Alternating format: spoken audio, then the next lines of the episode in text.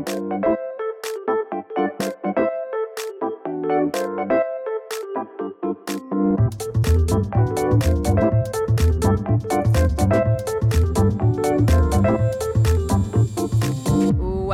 to the Saniac podcast, everybody.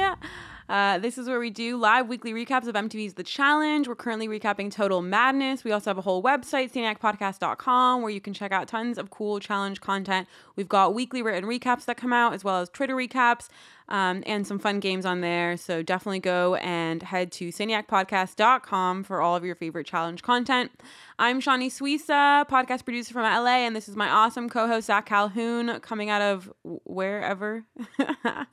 What's up? Uh, we have lots to discuss tonight, you guys. But before we get into everything, and I mean everything, I do want to quickly shout out our sponsor, Stitcher Premium.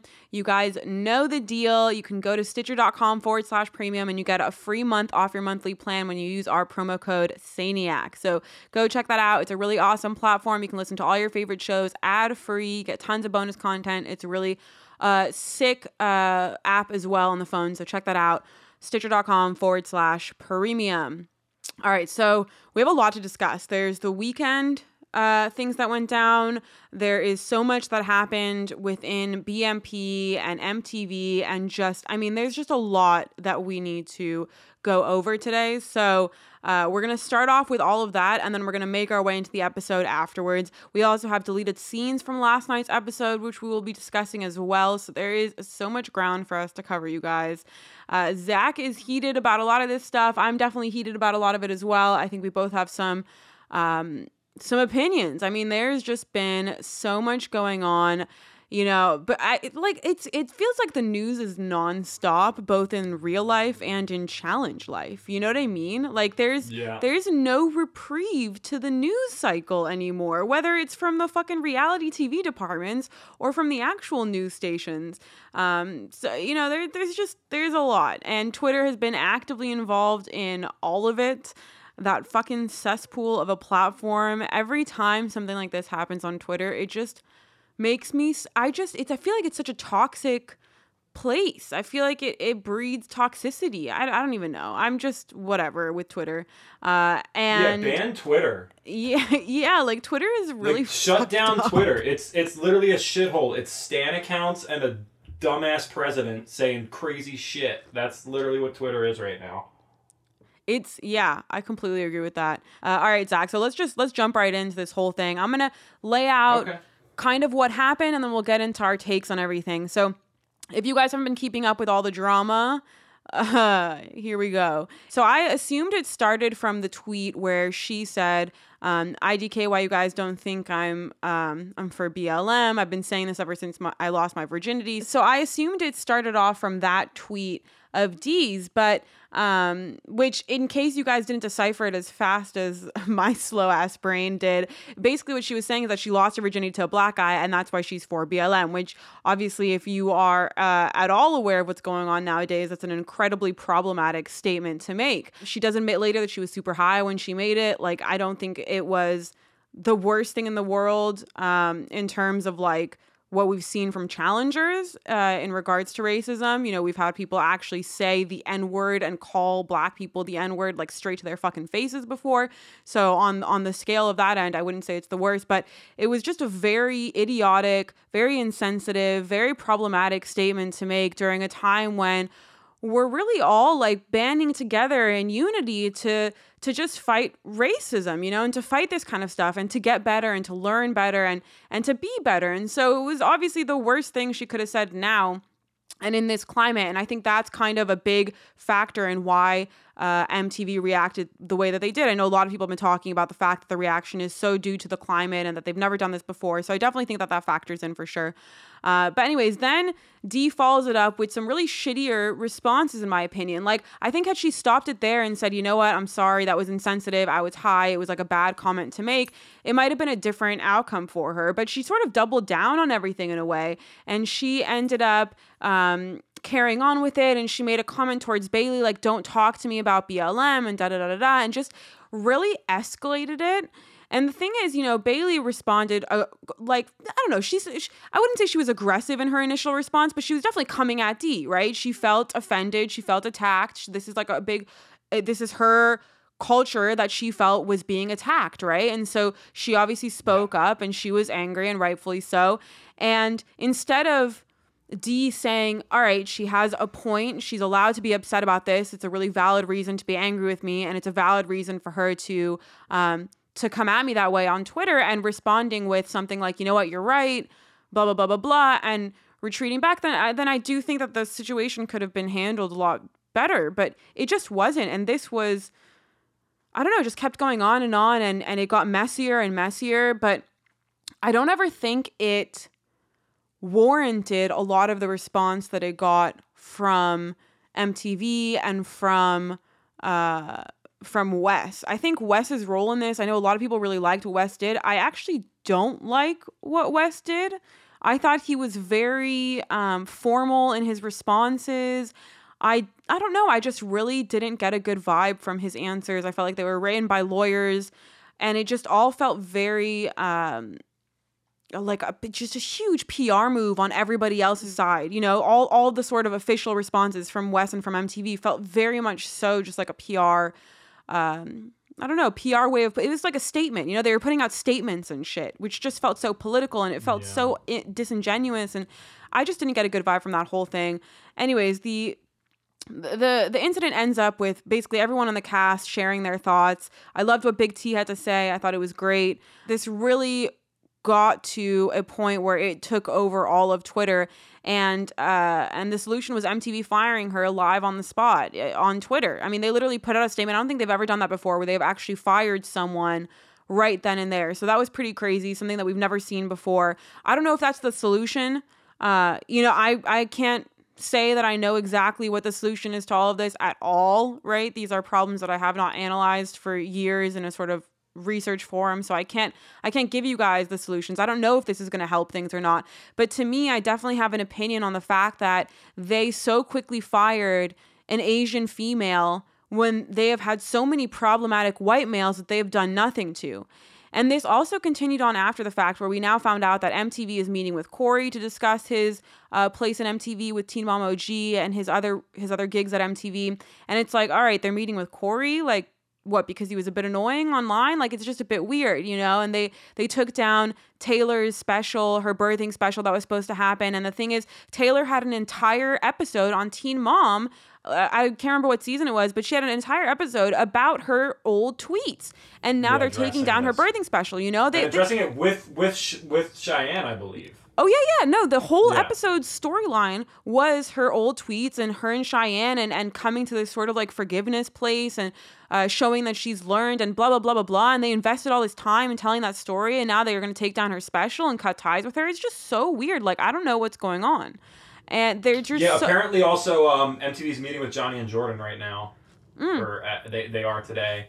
Yeah, they're meeting with Jordan yeah. and um and you know Jordan's whole incident with Nia. Like Nia's already spoken on that before. I mean, there's just a lot that's happening now. And I said this the second that they fired Dee, I told I told Zach, I was like, I don't know if this is a precedent they want to set because now we're about to be rolling the ball in a thousand different directions, and how are they going to go about this? But I will also say that the uh, the theme that I proposed last week for an upcoming challenge that nobody was into now seems so fucking fitting. This is the time for a fresh meat because they're clearing house.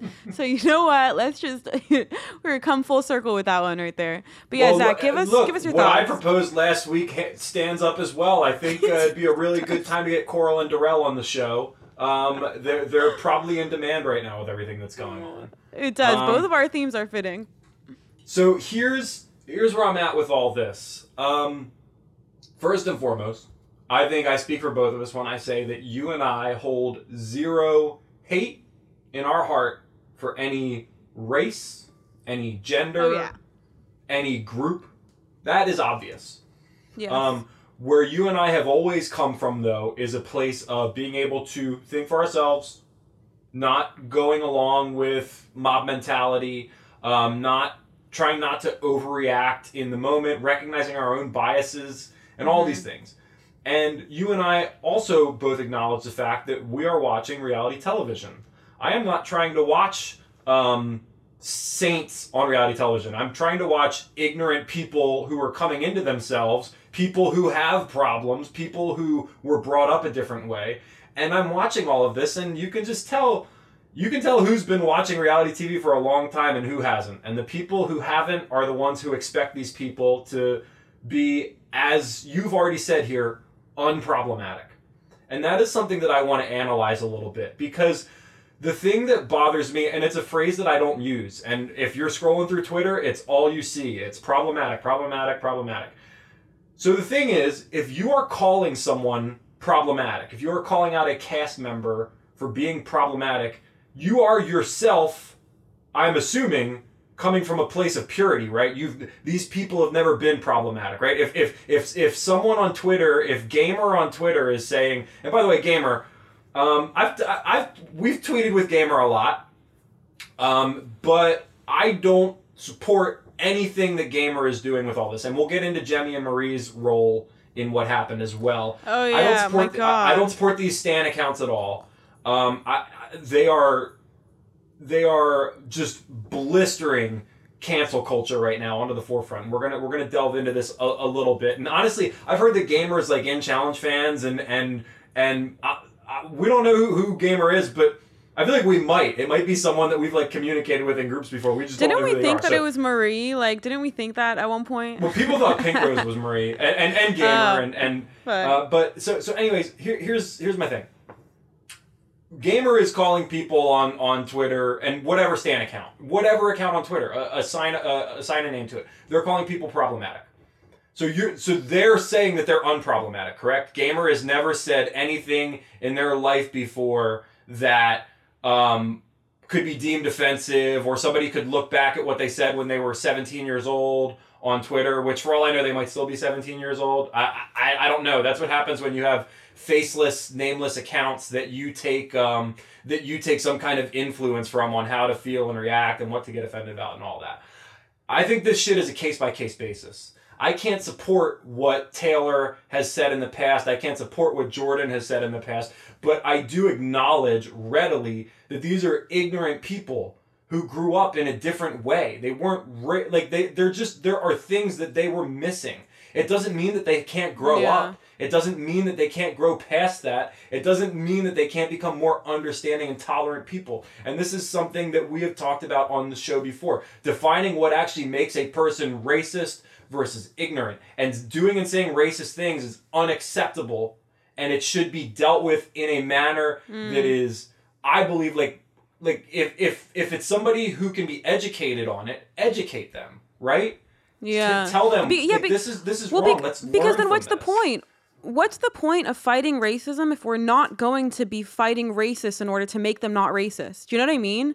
Like the goal is to take people who are doing racist things and make them not fucking racist, right? To make them understand like what the fuck it is what they're is doing. what is the best way to do that? If it's somebody who is a ver- who is just a deeply disturbed racist, militant racist individual, you're right. Just trying to educate them is, is not going to work. But yeah, you're you know, not going to educate a who- Nazi, evil right? You know what I mean? Exactly. Like if it's somebody who in their heart is evil, but that that's not what we're talking about. We're talking about ignorant reality stars. We're talking we're talking about a very specific class of of celebrity here, right? Uh, The one thing that I really don't like about the challenge world right now is that while all of this is going on in the world, while all of the protest is going on in the world and the Black Lives Matter movement, that is intending to create positive change in the world.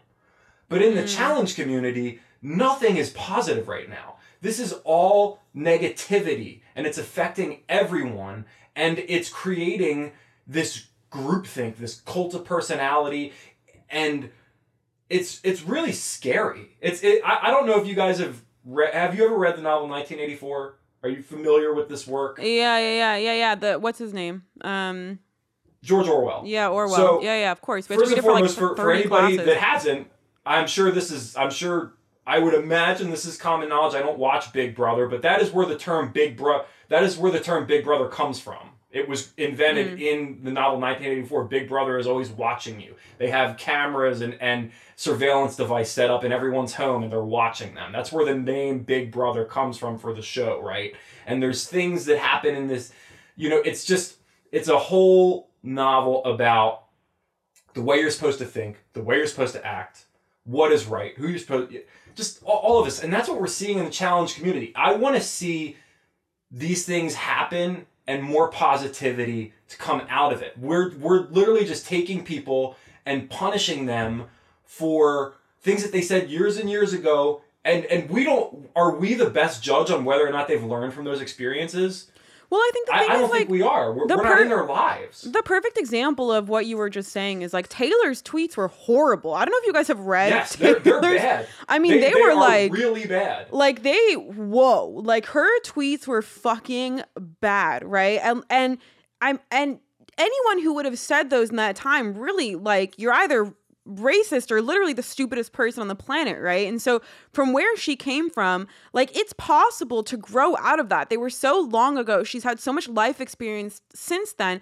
And i feel like life experience and education is what gets you out of these ignorant mindsets what gets you out of these things. Like i had friends who'd never met a jew before and they hated jews before they ever met me because they didn't know what they were like. They only grew up hearing that Jews were horrible, Jews were greedy, Jews were evil, Jews were whatever.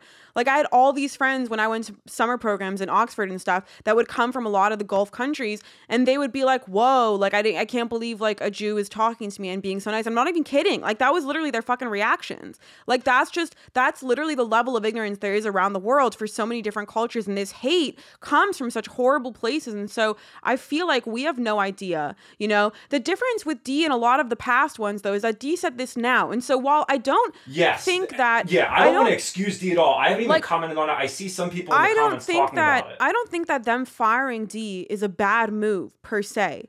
But I don't like how they did it because I don't feel like it was a genuine move on their part. I felt like it was a very knee jerk reaction. It felt like it was all Yes. for for for uh, they were trying to just completely eliminate themselves from this whole uh, n- narrative online that was going on because they were being called out left, right, and center by Jemmye, by Marie, by all these fans, and they wanted to wash their hands of Dee and this whole story as quickly as possible. And to me, it felt just like a shitty PR move, or not a shitty PR move, but I mean a decent PR move, but just that's what it was.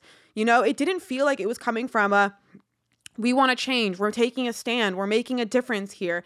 And to me, that's where I really have a problem with it. And I also have a problem with the fact that they literally go for Dee so quickly, right? Because it's so easy for them to eliminate. And this is something that Marlon said. And I and these are I'm reiterating some of his points here. But I, it- you know, when he said them, I just it resonated so well with me. They're so quick to fire an Asian female, a person of color, okay, Dee, because she's new she's a POC, right? She's not as much as she's not as loved. But they haven't. They've had so many moments in past where these guys have done horrible things to women. People have done horribly racist things on the show. Fucking Camila won Dirty 30. Like, just process that. Yeah. They let her not only stay, but she won. Like, she won that fucking season. Half a million dollars they gave her. And I mean, that is just out of, uh, to me, that thought and that concept is fucking out of this world, right? So for MTV to now do this whole th- like 180 or 360 whatever the fuck it was and and fire Dee right away. It's like well we'll keep the same fucking energy man and now I feel like That's the because problem. but They- but then they- but then listen to this. Then I feel like everybody was calling them out on that and saying keep the same energy and are you going to do this for all the other people? And now they're reaching out to all the other people right? And so to me that's again it shows that they're literally just going off of what everybody on Twitter is saying in order to please the mass audience to not be involved in these stories online to not be in the controversy. And it's all again liability and PR and I just don't like that. I think that they need to be making these decisions uh, I, I just yeah i just don't like how they've been doing them. Now i do agree they should have not called Dee back but did they have to put out a public statement that they were firing her that they were doing that way? No i think what they should have put out was a public statement that they completely stand against racism that that that you know putting out more information um, um, amplifying some of the black voices in the community talking about how they're going to change their show for the future with better representation more people more diversity different cast members you know, and not necessarily editing them in such stereotypical ways. Like, I feel like those are the things they need to be talking about, the real problems that are going on within the network that need addressing, as opposed to just this like band aid. Oh, well, we fired her, you know? It's like, it's basically like saying, don't look. You know, we did something good. Look the other way now, right? And I just, oh, it's it feels so political. I think you summed it up perfectly. There, there's a lot of fault you can assign first and foremost to D for um, really getting herself in hot water all, all season. We've talked about Dee's behavior on Twitter this whole season, and if you go back and you reread, I mean, I don't know why the hell you would want to, but if you go all the way back through Dee's Twitter and you read the the stuff like the the way that she's been acting on Twitter to try and further storylines and try and do all this stuff and mm-hmm. like getting into drama, it paints a really sad kind of grim picture as it all led up to this incident where she got herself in such hot water saying such stupid, ignorant shit that she got bumped off the show. And by the way, the stuff mm. that Bayleigh and Swaggy said, I totally, yo, Swaggy lit. I love Swaggy, her, man. And for good Oof. reason. But Ooh. one thing that people aren't making a big enough deal about is Swaggy's like, yo, Dee's a fucking cokehead. She's like on the phone like ripping coke lines trying to talk to us about storylines like you have a problem and honestly now when you look back on it when you see her the way that she's tweeting i see it i see like this paranoid like coke binge yeah. Dee and, and you can they, see all, like they all fucking do coke, dude. They all do coke. Like there's, I'm sorry, but they, they there's so many of them that do. You oh, go, oh that that's you walk yeah, outside. I'm not, I'm not saying they they do or don't. Also, granted, I'm I'm I feel I'm like not swag, here and say that Swaggy. I don't think. I, well, Wes is you have to like she's staying in Wes's house or on Wes's property, right? So apparently there there were some kind of issues with Wes and his wife, like, yo, you gotta get Dee out of here. So I can't imagine if Wes and his wife are like walking into a house and Dee sitting there with like a big fucking coke pile in front of her. yeah, that's probably gonna be an issue. Wes's wife's probably gonna be like, Wes, get Dee the hell out of here. Uh, um, yeah, I think Wes so is a little bit above the age where it. it's like we're not doing coke just right on our coffee table. No, but I'll say I'll say this yeah. about Swaggy. He is the best boyfriend, fiance, partner ride or die in this world because he will fight for you to the death. You know what I'm saying? Like that guy goes hard for you. He defends, and apparently he's awesome in photo shoots, which is really just a super big plus when you have a boyfriend. Um, so you know, I'm all for Swaggy. I think that what he said was great. And everybody who's shitting on Swaggy for constantly talking about how much money he makes, get over it.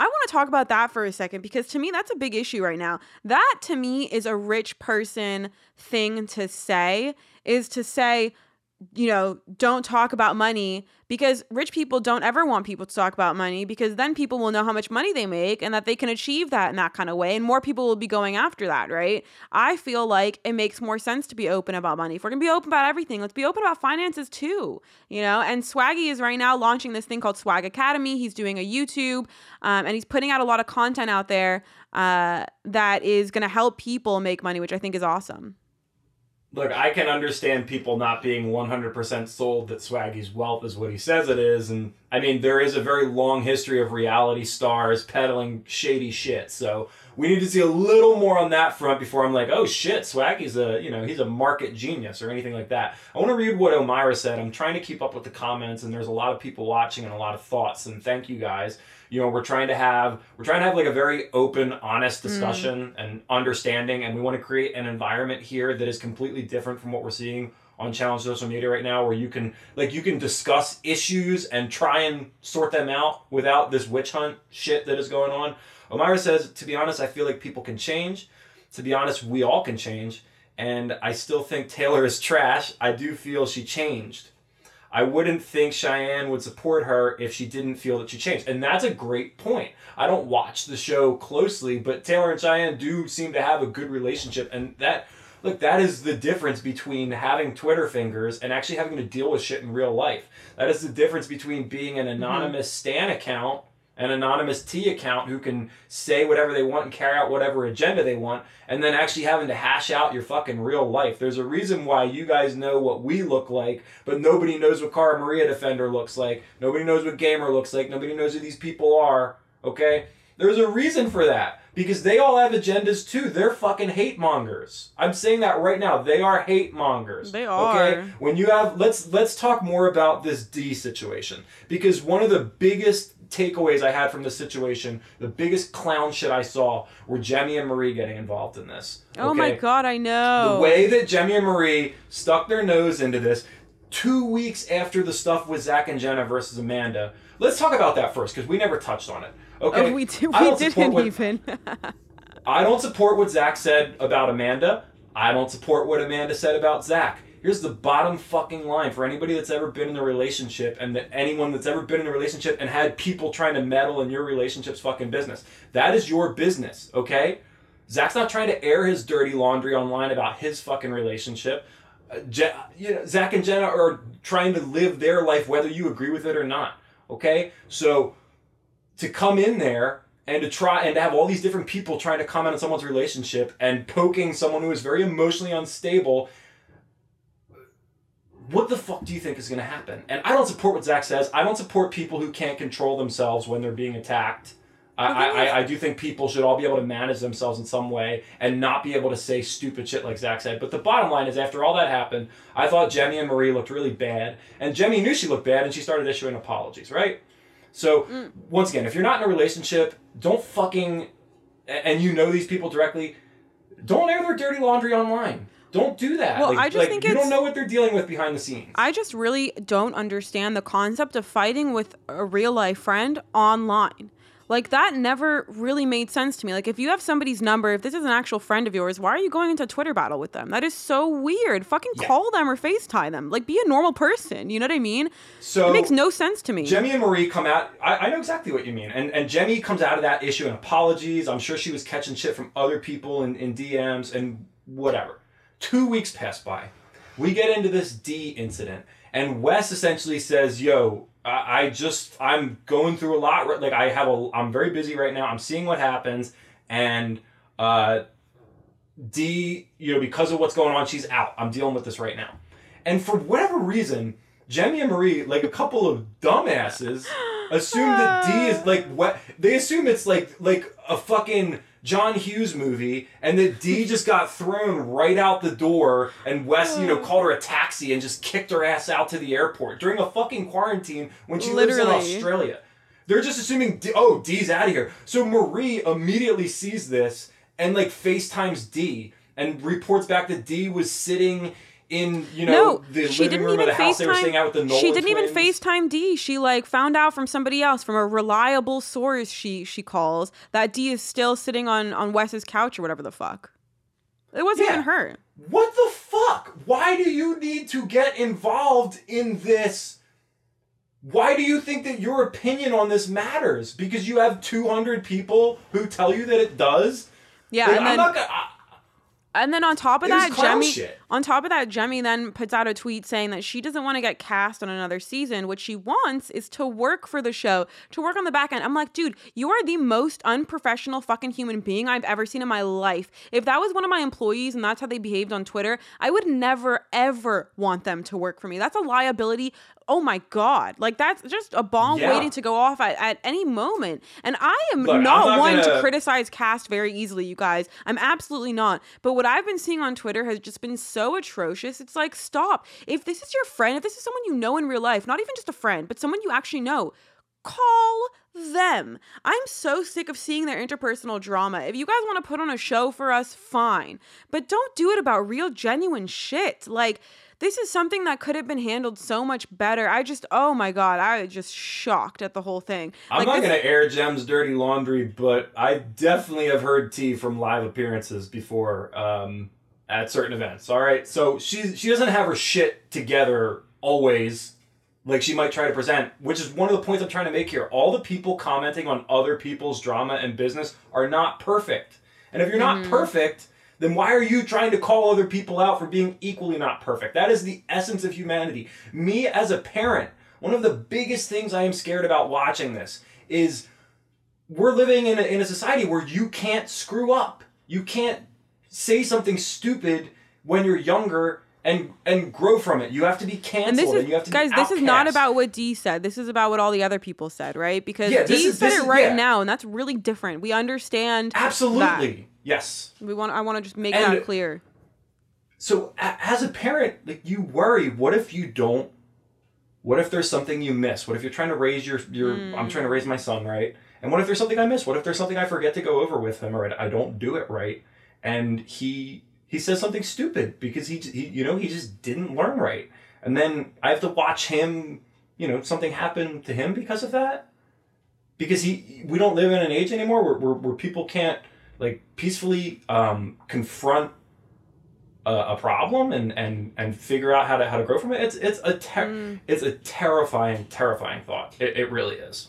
I just think there's something that is both positive and both negative about the way that we handle these situations now. Because you have the positive on one end, which is the fact that the discussions are being had, which is so fucking crucial, and people need to be called out. But then the negative is that it's online, and so the call outs are rarely effective because they come from such a large amount of human beings. And I don't know if you guys have ever been confronted in your life with a problem or something that you've done wrong or if you've hurt a friend or whatever, but if it comes from one person, it's a lot easier than if it comes from the entire fucking planet, right? And so if you can really impact change on one person's life, you can sit them down, you can speak to them, you can call them out right then and there in person, you can impact more change on their life and how they're to how they're to live their life from that point on and what they're to learn and take away from that conversation than somebody being bombarded online. And I feel like those are the pluses and the and the and the minuses of this kind of a situation. So yeah, it's great that we have these opportunities to call people out, but it just is not conducive really to like a learning I- environment in that way. I love what Arlene just said. I, I want to make sure we have this here. Arlene just said you can still hold people accountable for what they say in the past. Like just because you said it ten years ago doesn't make it disappear. The problem is just automatically canceling folks. I love this Yeah. because in a lot of ways, when it comes to fandom of shows, I do the same thing. I take what people say about someone and something that I deem stupid, like if they say this person's great, and then we see examples why they're not. I like to hold people accountable for that. And you're right, it's not about canceling, it's wanting to say, hey, this is what you said. Now either stand by it, retract it, or, you know, address what you said. And in a, on a much more serious level, on a much more uh, important level, you're right. The things that people say and do in the past, especially at a time like this, it should be brought up in a different way where it says, hey, what is this about? Have you grown from this? Why did you do this? And honestly, I I, I don't want to I don't want to defend Jordan. He's in hot water right now with all this stuff coming up, but I've seen him talk about this since then. I've seen what he said about, you know, I screwed up. I love Naya. She's like my sister. Yeah. I, you know, I, I learned from this. I feel I feel like he's said that. He's said it on Twitter within the last like two weeks. mm-hmm. People and, and Taylor too. Like I, I don't look. I don't give a shit about Taylor. I don't give a shit about Teen Mom. But she's a you know she just had a baby with Cory. They're they're married. They're they're clearly like a more healthy relationship than a lot of other reality relationships. And I'm sure that this is something they confront all the time in their family. Like, hmm. hey, we are we need to be a unified, multicultural family. Okay, we we need to build up upon this. And oh my god, you guys. yeah, just, I just think I feel like Mm. I feel like Taylor did exactly what you're talking about, which is that it was addressed. It was addressed in a really great way on the episode. You know, there's a whole episode about this. Like again, so I feel like I just this is why I feel like MTV is not acting genuinely. I feel like they're just acting on mob mentality. They're acting on what they're being attacked for. They're sort of they, they I mean they do this even in the fucking challenge, you guys. Like when we're watching the seasons, right? We, we all go crazy and riot over a certain format we don't like, and then they flip in the a thousand direction in the other way and give us the complete opposite of that, right? And so they're kind of doing that with this now. Like they weren't handling any of these people stuff, and now they're just fucking going after whoever it is we're we're attacking on Twitter that day. Like they've they've had how could you possibly have an entire episode dedicated to Taylor's old tweets where it's like, you know, showing that she's learned from it, showing that she's grown from it, showing that it's been resolved, that Cheyenne is forgiving her and all this shit, and then call her in and fire her. It makes no sense. There's no um there's no lineage there of of of of their steps that they're taking you know it's like it, it's just Yeah. i feel like they're doing what they think people want them to do in order for them to not lose fans and not what they genuinely need to do. And again, I want to go back to the point that I was making and that I think Shane discussed. I think it was Shane that discussed it on his Instagram about how they're they're camouflaging right now from the real issues that are going on at the network. You know, talking about representation on their shows, talking about casting more POC, more Asians, more LGBT members, and just getting a higher level of representation of diversity on their fucking shows and talking about that and talking about, you know, making sure that it's a safe place when they're doing production and that nobody's going to be subjected to any sort of discrimination while they're on there, whether it be comments from the men to the women or racial comments made while they're filming. Like, so much of that stuff happens, and they're not addressing that. They're addressing the surface shit that is out there that people are talking about. They're not addressing the deep issues, and that's really where my issue lies in all of this is that they're doing such a half-assed job and making it out to seem like they're being so noble, you know? They're so for the cause. Yeah. They're so this. No, they're fucking not, man. Step up and do more. Step up and do more. Do what you know you need to do and talk about that shit. That's what I want to see come out of MTV. Those are the sort of PR statements that I want to see coming out of there. You know, I want I want maybe their producers to go through an anti-discrimination training or something along those lines. I want their casting directors and their casting producers to go through the same sort of training. I want this kind of stuff to be happening inside the network, both at MTV, both at BMP and at Viacom across all of these fucking shows and at Bravo too, who is fucking uh, firing everybody left, right, and center. It's like they're doing all of this shit as smoke screens. I've seen it time and time again. My dad worked in marketing for most of my life in advertising. I know all all these shticks. I know these games. And even Wes played into it madly. All right. I mean, he mm-hmm. literally fed right into their hand with all these stupid ass legal statements that looked like they were literally written by his corporate attorneys. I mean, honestly, it was just, I yeah. just was not having any of it. And maybe that's it. And I'm not saying I disagree with them firing Dee at all. Like, I really don't. I really don't. I just feel like it's so. Uh, you know, it's just it's just so shallow. It's so it, it's it's it's like somebody going okay this is what it is. You know what it is you guys? Have you seen the fucked up video in la at one of the protests of this like insta chick right? She's going to drill a boarded up wall on Melrose. She just steps out of her car and asks the guy to hand her the drill so she can hold it up and get a fucking photo, right? That's what this whole move feels like. MTV is not actually out there helping the community and doing shit that needs to be done.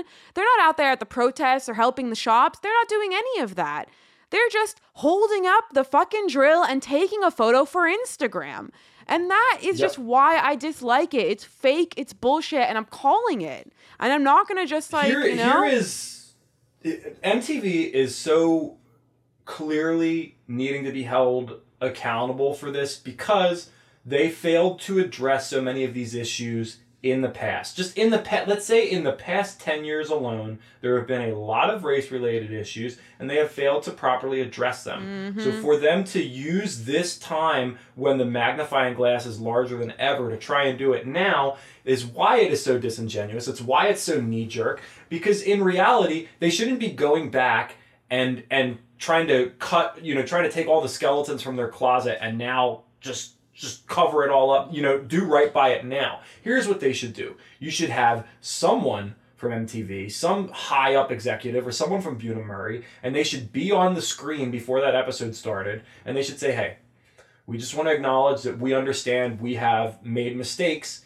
in the way that we have acknowledged these things in the past. We have not taken this issue seriously enough. This is what the NFL is doing right now. The NFL is now coming out saying we did not properly handle the Colin Kaepernick protests. We we bungled that one. No shit, you guys bungled that one. But now they're acknowledging it and they're saying, hey, we want to move forward. MTV should be doing the same thing. They should say, hey, we screwed this up in the past.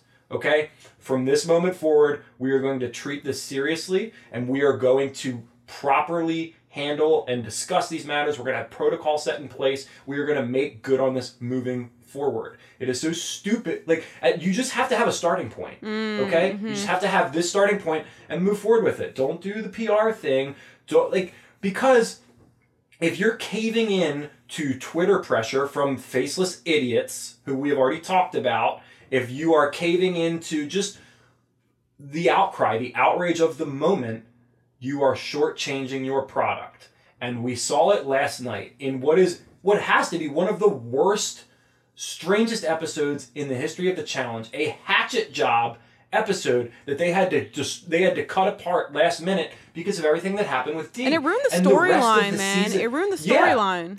the rest like so we're so and it's poetic really because all the people who were call who were jumping on this outrage and calling for it well we all suffered last night Mm, together mm-hmm. we watched this fucking shit show it was just weird Yeah. wa- that's the only way to that's There was a the only ways I can describe it it was so weird There was a lot that it. they didn't. Yeah, they, there was a lot of the deleted clips. By the way, if you haven't seen the deleted, the if you haven't seen the deleted scenes, go check those out. We posted them onto our Facebook page. You can see the whole thing also on our Instagram.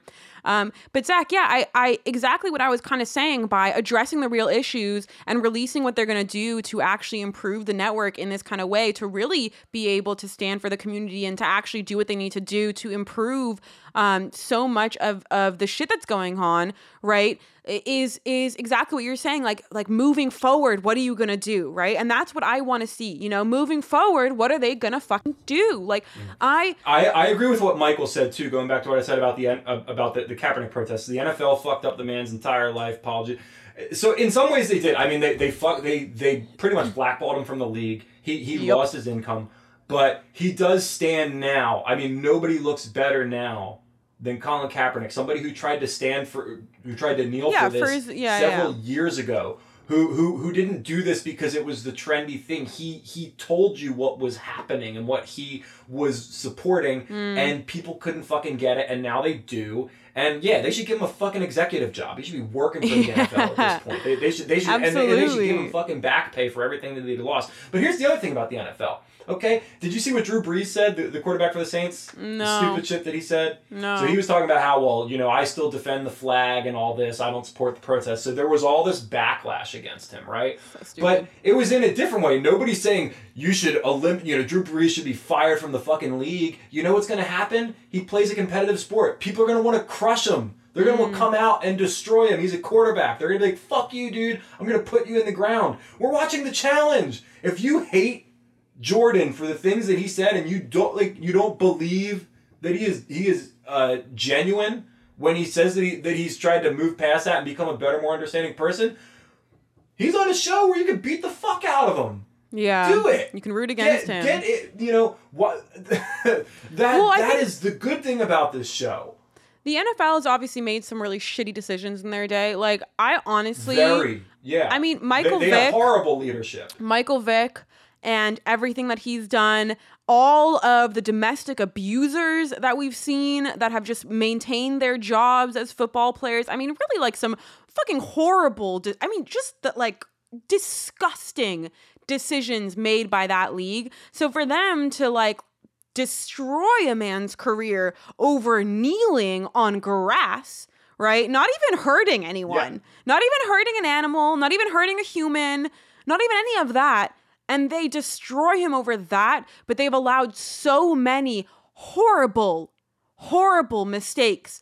Not just mistakes, but like just, I mean, disgusting, honestly disgusting things slide and then honor those same fucking people afterwards for their accomplishments or whatever. Like, it's gross. So I think without a doubt, the NFL has they've got issues. Yeah. You know, they're not somebody, They've got crooked leadership. Crooked the leadership, top. I but mean, the so does- is crooked. but so does MTV, and MTV has made some really fucking shitty decisions in this department, you know? And so it's like they're all kind of doing these apologies and they're all kind of band aids, like Michael was saying. And I do kind of get that. Um, uh, the good Michael, not the evil one. Um, but but I want to go back to the point that you brought up about them airing the whole episode and then having some sort of you know pre uh, pre roll that was filmed where uh, the director of BMP or MTV or somebody would speak and address the people and discuss what was going on and what happened. And and I feel like that would have been great but MTV is just so they're not they're clearly not into that. They want to hide behind statements. They want to hide behind all that shit. And so it's obvious that that would never happen on MTV. But what was funny is that they couldn't get their shit together organized fast enough that the full episode ended up being uploaded to MTV Canada for a number of hours. I didn't catch it on MTV Canada by the time I logged in, it was already taken down, but we obviously did see all the deleted scenes uh, from which we uploaded. So so yeah, they, they ended up they ended up fucking that up and they, they actually had the full episode out there at one point. Um, but we can also go ahead and talk about um, Dee suing MTV because I wonder what her case is going to be. I'm curious to see uh, how they're going to go about it. You know, they're I mean, I'm sure that they're going to argue the fact that they've let so much slide. And I feel like that's kind of a big reason why MTV is now going after all these people in the past as well, because then Dee's going to have uh, not as great of a case to say that, well, you've let so and so do this and stay on, you've let so and so do this and stay on. Again, uh, reiterating the thing that I was talking about with liability, I feel like this sort of covers their ass a bit more if they take care of everybody, right? Speaking from strictly illegal, yeah, speaking from strictly a legal standpoint, if Dee has proper representation, it really would not surprise me if she wins a lawsuit against MTV for for. Oh well, she'll probably settle. I, mean, most yeah, most yeah. lawsuits don't Oh, even go to court. She'll definitely settle. something from it. Yeah, yeah, yeah. Um, I think so. Also, another thing that bothered me, I, I, I need to say this about, about about the Jemmye and Marie thing, is that you know, was it Jemmye who was posting? Yeah, Jemmye posted a screenshot of. She's like, I sent this to someone on Challenge Production, Yeah. and it's just this fucking white knight bullshit about you really need to do Uh. something about Dee. We don't want her to become the next Camila. Like fuck that, Dude, It- it- like, do not act just- like it is your place in this. Wait, but you know what's crazy though, Zach, is that do you remember in her um little wine and uh whatever the fuck YouTube video, which by the way, if you need some help with the production value, holler, I'll give you some tips. Uh, but that video that she did with Trishelle where they talk about Camila and she I vividly remember her saying uh, that she wished she had handled that story a little differently. She wished she had stayed in Camila's life in order to help educate her and to help her improve and to help get her out of that as opposed to just sort of blacklisting her. Well, then why was she not taking that stance when this happened with Dee? Why, you know what I mean? Yeah. Like it, Great fucking point. I mean, I don't know. The talk about queens of hypocrisy, but it's just screams it to Yeah. me. And yeah, we Marie.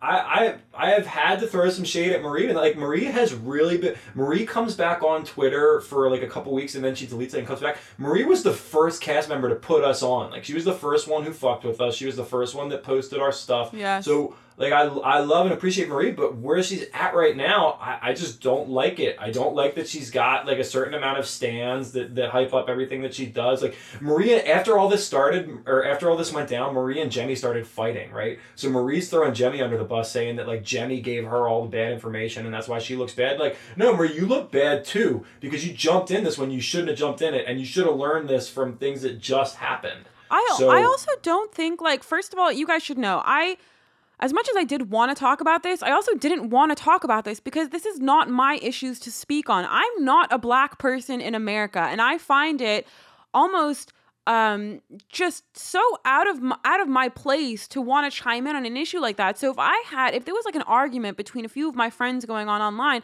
yes, I want to be a huge ass ally. The biggest ally I can possibly fucking be. But to me, that also means making space for some of the black voices that were on Twitter that were trying to address the things that Dee said. And I felt like that was making space for Bayleigh. I felt like that would have been just retweeting what she was saying and amplifying her voices and amplifying Cam's voices and doing things along those lines as opposed to like coming in there and just butting your head in every stupid ass thing that goes down. Like just just sometimes it's okay to amplify others as opposed to amplifying yourself. And so I feel like that to me was also a big issue that I had with it.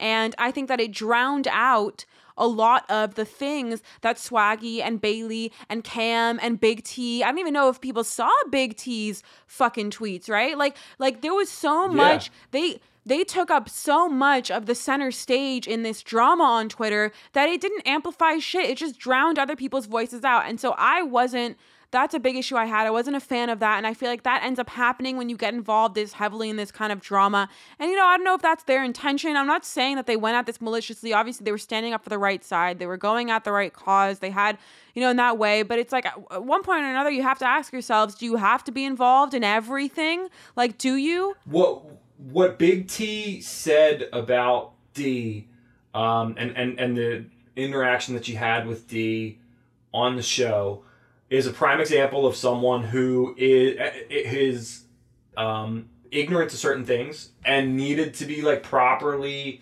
talked to and say, hey, like what you just said, it, it comes off a certain way. It, it, it made me feel uncomfortable. Uh, all of that. And Big T, the, uh, somebody said it in our comments, and I agree. What, what Big T said, it was Jennifer. Big T's statement was beautifully written. And she says, I, I wish I had reacted differently to it in, in the moment so that I could have addressed it with her because I, I do feel that she's, you know, she's missing something there. Yeah, well, so the thing is, it's it's crazy because again, like going back to MTV letting things slide and then having such a harsh reaction to um to Dee's comments. Dee Dee said what I believe is worse in person to Big T. I forget what the tweet was, but I remember Yeah. reading it and thinking, "Holy She, she shit!" said that it was the Insta story. Yeah, Dee said, uh, I, I feel like I'm more black than you because you, you didn't know who this uh, who this rapper was. Yeah, like no, I'm not about that. That's like I, that comment was just so. And so the thing is, production. Ba- yeah, you know, it's they're a bad, it's a horrible look. they're mic'd up, right? Production is hearing that. And so that's the kind of stuff I want to see Yep. MTV address. Them talk about how they're going to fucking change the culture, the environment, the climate inside the actual uh, challenge houses and how that kind of stuff is never going to happen again. And, and, you know, I think a lot of that got drowned out and it's sad, but I think that's the kind of stuff that's more important. Rebecca um, Rebecca said Dee was on a bizarro power trip thinking she was invulnerable. Definitely a lot of truth in that. Yeah. Dee had a nice contract from MTV. She had some money. She had a challenge win under her belt. I think the last thing we need to discuss about all this is we just interviewed Dee about a month ago. We did. Um, how do you feel about all of that? how do you feel about our interview? How do you feel about Dee right now? There was a very unfortunate screenshot posted in a group that I'm in of a conversation of something I said after our conversation with Dee. Because if uh, Shanni, if you'll remember, after our interview with Dee was over, she stayed on the line and hung out with us for like another half hour, just shooting the shit, and it was Yes. cool. She didn't have to do that, and I, I really enjoyed it. So I remember saying specifically, I was like, "Yo, Dee's chill as fuck," or or something like that. And uh, somebody sent me that screenshot. They're like, "Yo, this, this didn't age very well." She's so I, I don't know. yeah you know i obviously that didn't age too well but um but you know we all make mistakes like i want to say i want to bring up a mistake i made because this is something that i feel like is important to discuss i clipped it out of the audio it was a really really small very quiet mistake i'm not sure if people heard but it was from the d interview and it's when uh, somebody asked in the comment i think you read out the question so if rogan is going for jen does that mean that he's in that, that does that mean that he's into asian Oh. girls right and i don't know if- Yeah, that was that was Michael's question. yeah, I don't know if people heard my reaction, but I said, yeah, really quietly, right? Mhm. And I didn't realize how not okay that was to say because the truth is that was feeding into the fetish thing that was feeding into fetishizing um, race and culture and things like that. And so obviously that was not the good comment to make. I'm glad dee didn't hear it in the moment when i was recording that episode. I took it out of the audio. Does that mean that i'm racist? No but it was a fucked up thing to say and i definitely should not have said it you know? And, and it really makes me think. And a lot of times i'm on the show i'm super high you guys by the time i get here okay? Like i'll usually have worked out so i'm a bit queasy like i won't have had much to eat and i'll just i chat out my ass most of the time right? Like we're just chit-chatting about the show. We're just back and forth like i don't even know half the shit i said last week i probably will change my mind on uh next week right and but there are moments where I'm reminded that not every topic is is super casual like a reality TV show and some topics actually deserve some thought before I open my fucking mouth on. And and I just think that there are times when I don't do that and I need to do that more and that was definitely one of them. But I feel like I feel like th- these are things that need to be brought up. Like people need to understand because I know if anybody is actually watching this that sees us uh, every single week or that is an actual you know listener of ours they'll know that i'm not racist. They know i have none of that in my heart not even for a second right? I have no place in my life for that kind of bullshit. But that was obviously a mistake i made. That was obviously kind of i mean i would say not even kind of but that was obviously a racist comment to make fetishizing asians. Like that is not okay. Well, yeah, and in the environment that we live in right now, if you have a certain amount of spotlight on you, which luckily is a lot more than a spotlight than we have, you Yes. are getting. It, it's it's it's a witch hunt. It is a modern day witch hunt. People are looking through your old social media activity and they are hunting you the fuck down.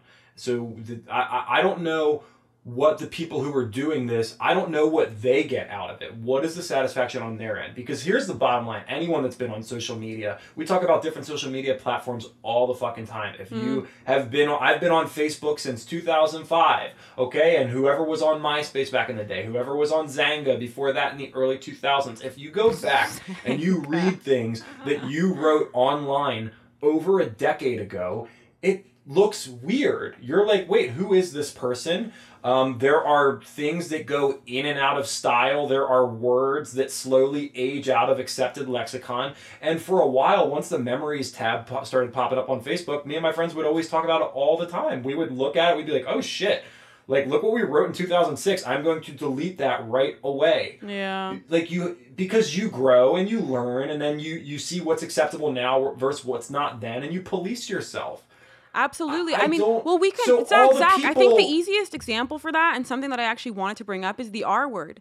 I don't know anybody in the Yes. world who did not say the R word back in the day. Like that's that was just a part of our fucking vocabulary. You know what I mean? Like that wasn't even, and it wasn't like we were trying to be offensive to people with disabilities. We just we had no idea it was even considered offensive, you know? It was it was just a word that we used to describe someone being and I really don't want anyone to take this offensively, but this is how it was used back in the day. It was like if you were being stupid or you were being slow or whatever and it was just like stop being, you know, the R word. Just like let's go. Don't, you know, or or this is like or if somebody Absolutely, wanted you to do something like a teacher asked you to do something you really didn't want to do and it was like like that's the R word, right? Because you just didn't want to do it and that's stupid, whatever it is. And so, you know, there's a lot of that. And if you look back at your past, like I for sure have probably said that in a post or something. Uh, You know, I, I only really learned how offensive that was when I moved back to America after being in Israel. So it's like, there's just so many examples of that and so many times when I think a lot of people can look back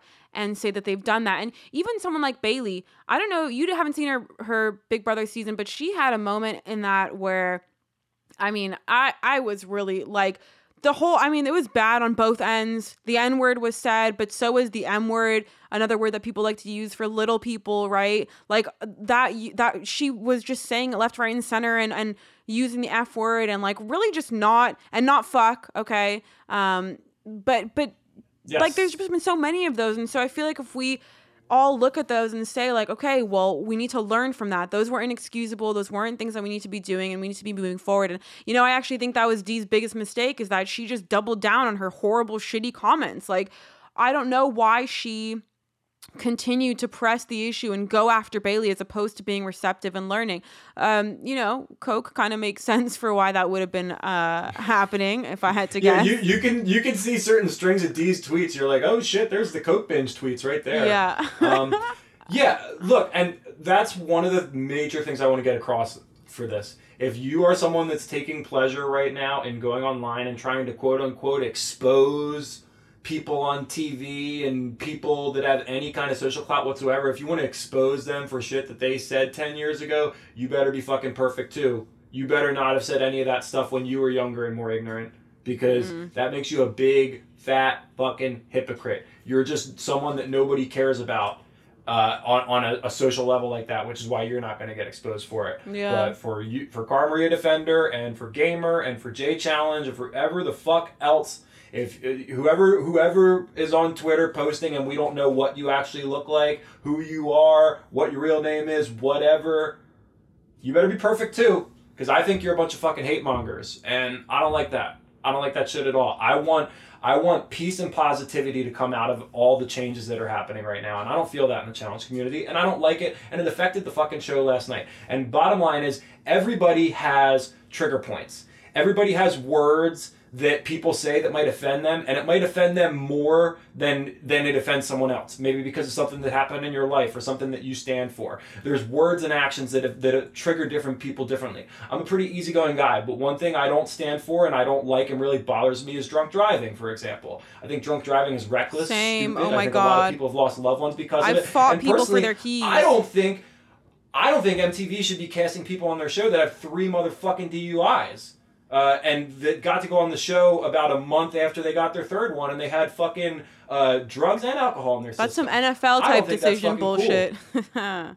Yeah, I don't think those people should be allowed on the show, and I definitely don't think those people should be able to slide by and act like they're not some like they're not an offensive person. And I can talk about this because I've never driven drunk in my fucking life. I don't even drink, so I'm gonna say right now, I think it's stupid. I think it's reckless. I don't stand for it, and that's one of the reasons why I don't like Maddie, and I don't like giving Maddie credit. And that's why we're gonna start talking about the show, and I'm gonna take off. I'm gonna take off my, my casual wear. I'm gonna get down my into my casual wear. challenge wear. I'm gonna put my my sweatband on, my headband, and I'm gonna say, "Fuck you, Maddie, you fucking flop." Yo, I'm really Flop, hungry flop, now. I need some snacks. All right, yeah. Floppy flop flop. This is a perfect That's what I gotta say segue into this that. whole. Oh, but before we close out, I do want to again shout out to Swaggy's new YouTube channel. Go check it out, and I also want you guys to check out his new Swag Academy, where he's teaching people how to do day trading. I did kind of shit on his day trading uh, a few weeks back, and I want to take that back because now I've seen what he does, and he actually is a day trader. So good job, Swaggy. You should be fucking You're, proud. you're buying in. Yeah,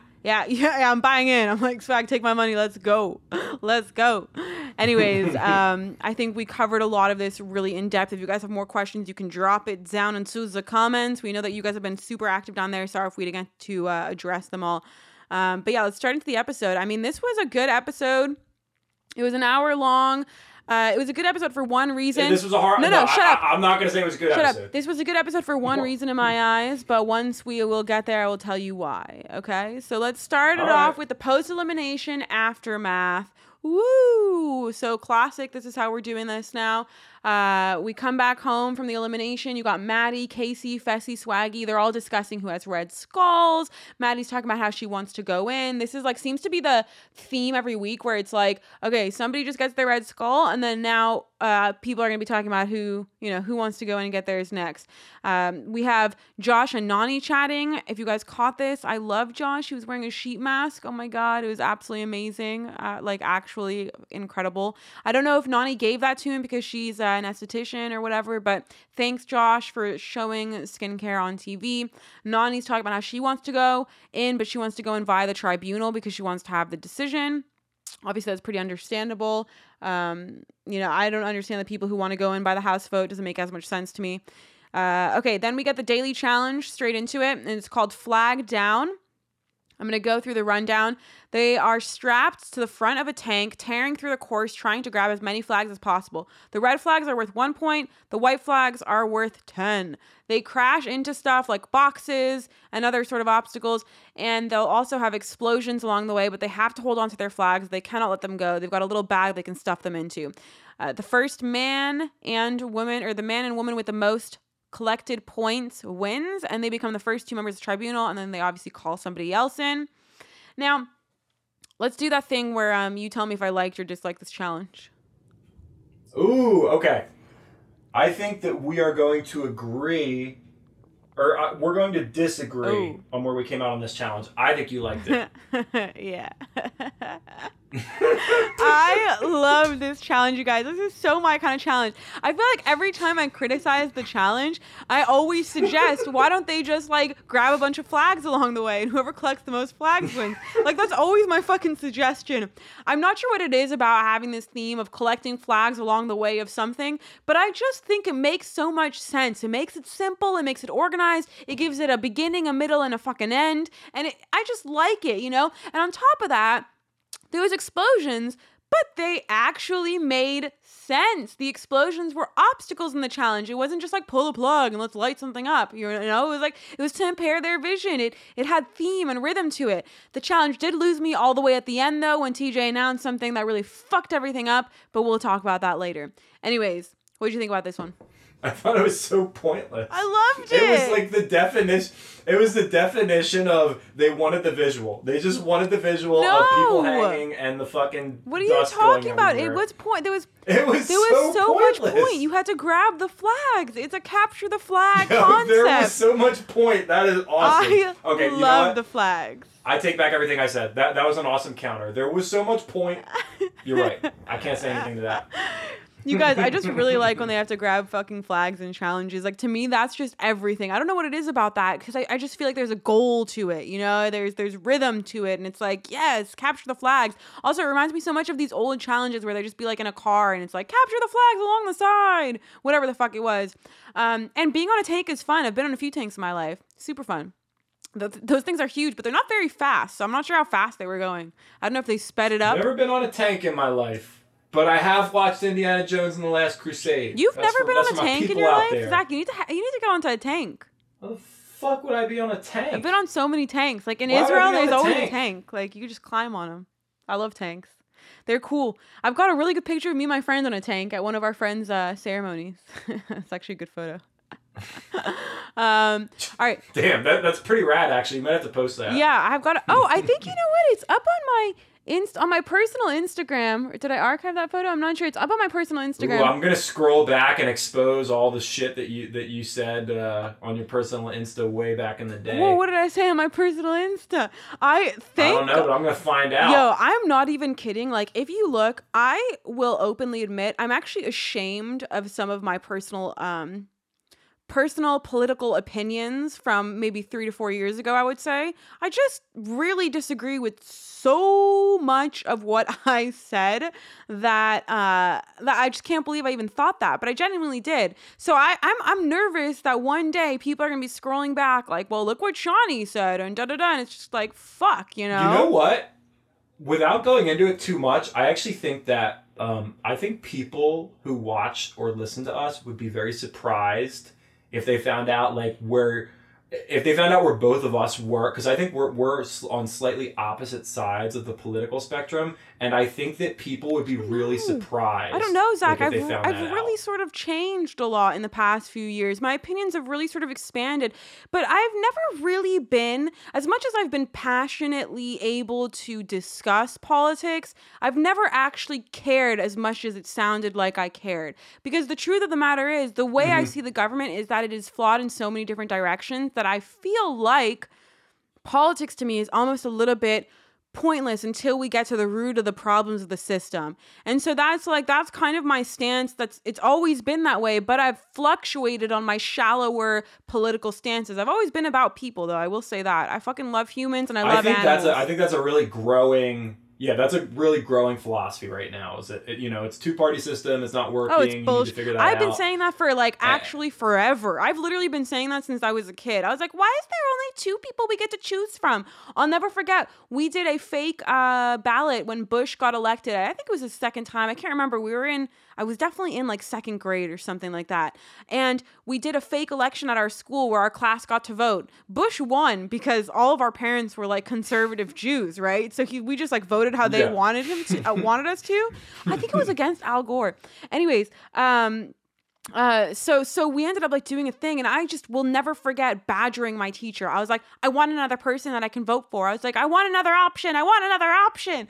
And i was just so angry I, about it. I was like you can't tell me what to do. I'm a little bit older than you. I'm a little bit older than you so i can remember something very similar in 1996 the 1996 election where I think it was the middle child in me. I, I, didn't necessarily know anything about politics, but I just remember being like, you know what? Everybody's talking about this Clinton guy. Everybody's talking about this this Bob Dole guy. I like this Ross Perot guy. I'm all about Ross. Perot. I don't Perot. even know who that is. Know a fucking thing about him.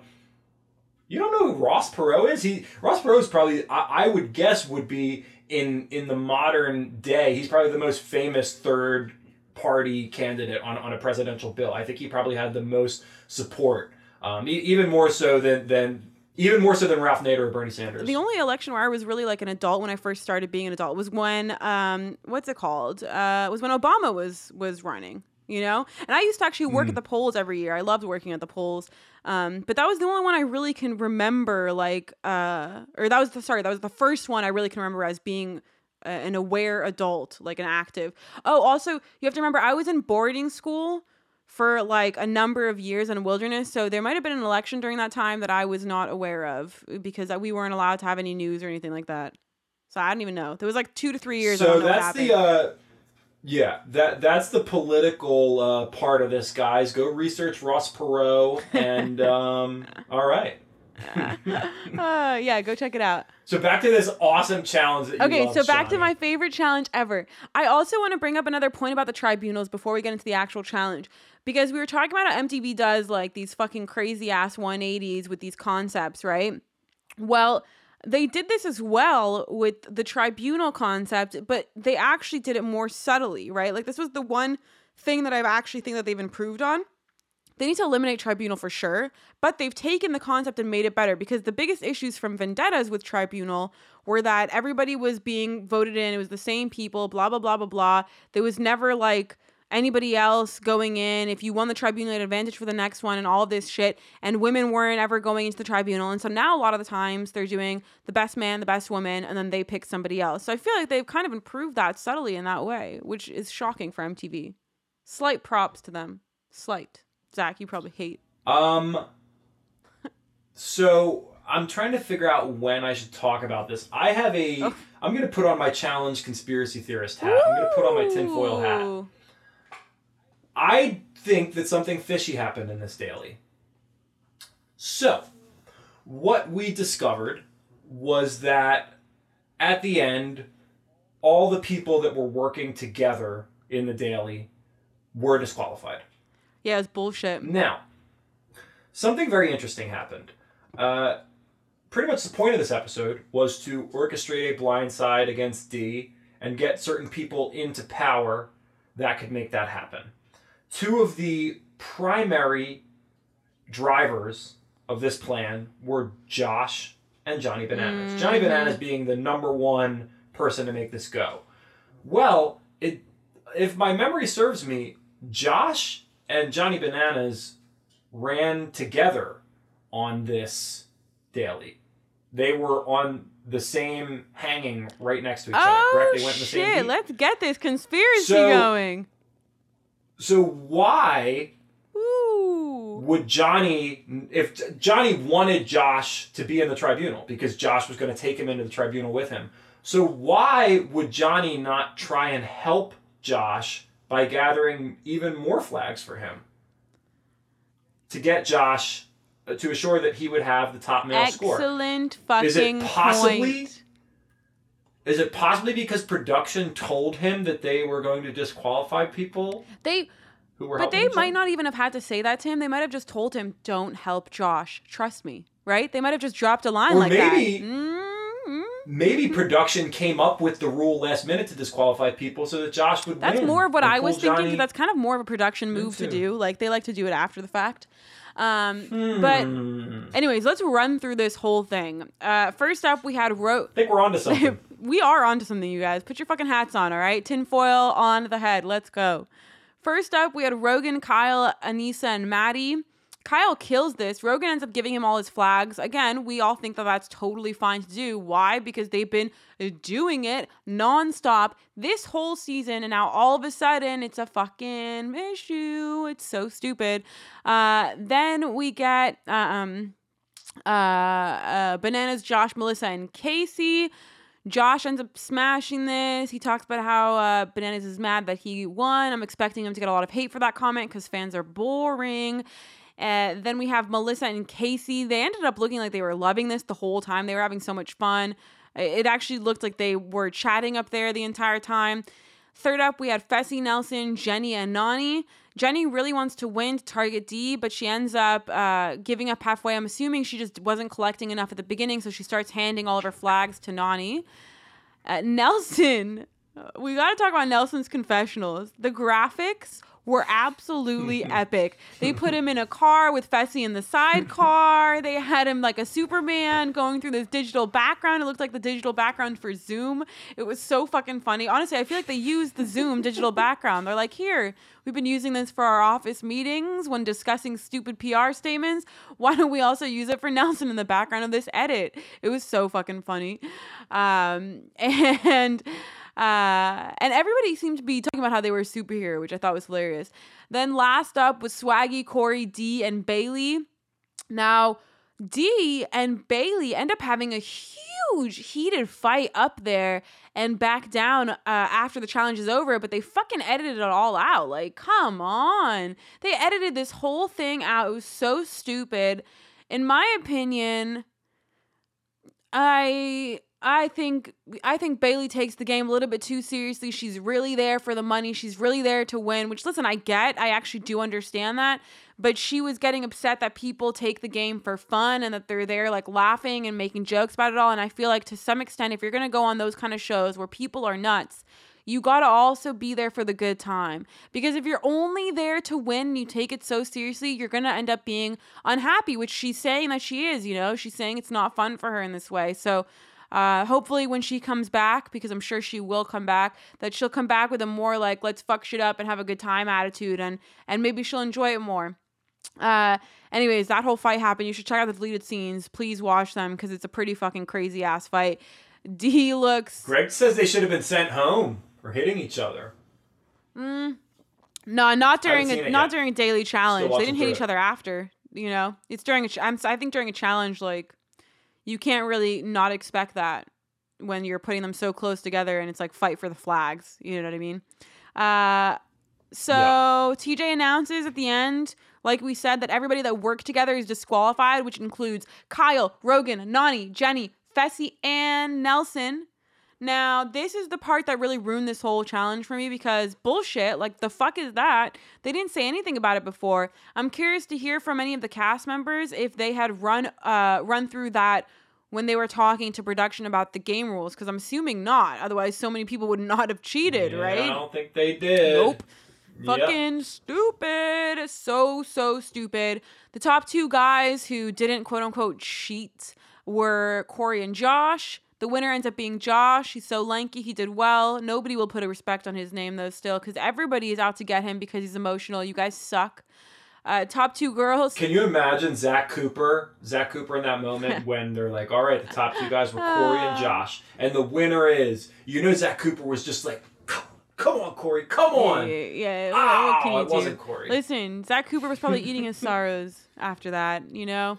By the way, I do need I do need to say, and I promoted it on his page once again. If you have not joined Zach Cooper's page, it is actually fucking legit. It's called Challenge Eliminations Fine. Uh, it's called like Challenges, Eliminations, and Finals, or, or, or I really like don't that. think I'm a part of it. I kept through- looking for it. and I don't think I was there. Can you please add me? Just go through and make sure I'm in it.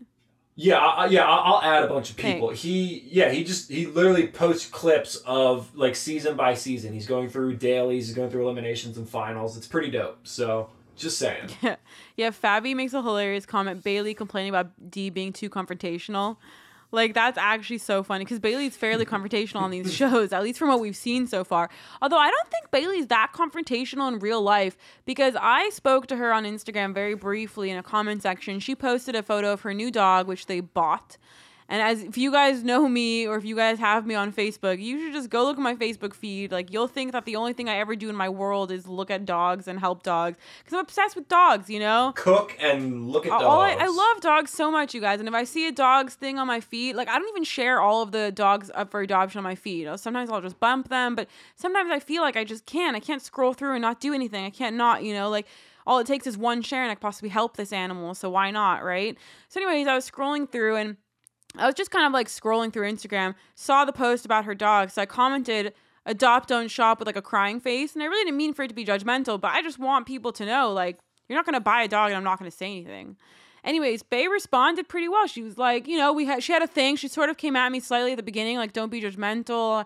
I need to get a hypoallergenic dog. There was none left at the shelters, which I figured she needed a hypoallergenic dog, but there are hypoallergenic dogs left at the shelters. There's tons. I see them all the time. I look at the list of the dogs that, that are at most of the SoCal shelters at least once a week. So I know what's available and what's out there.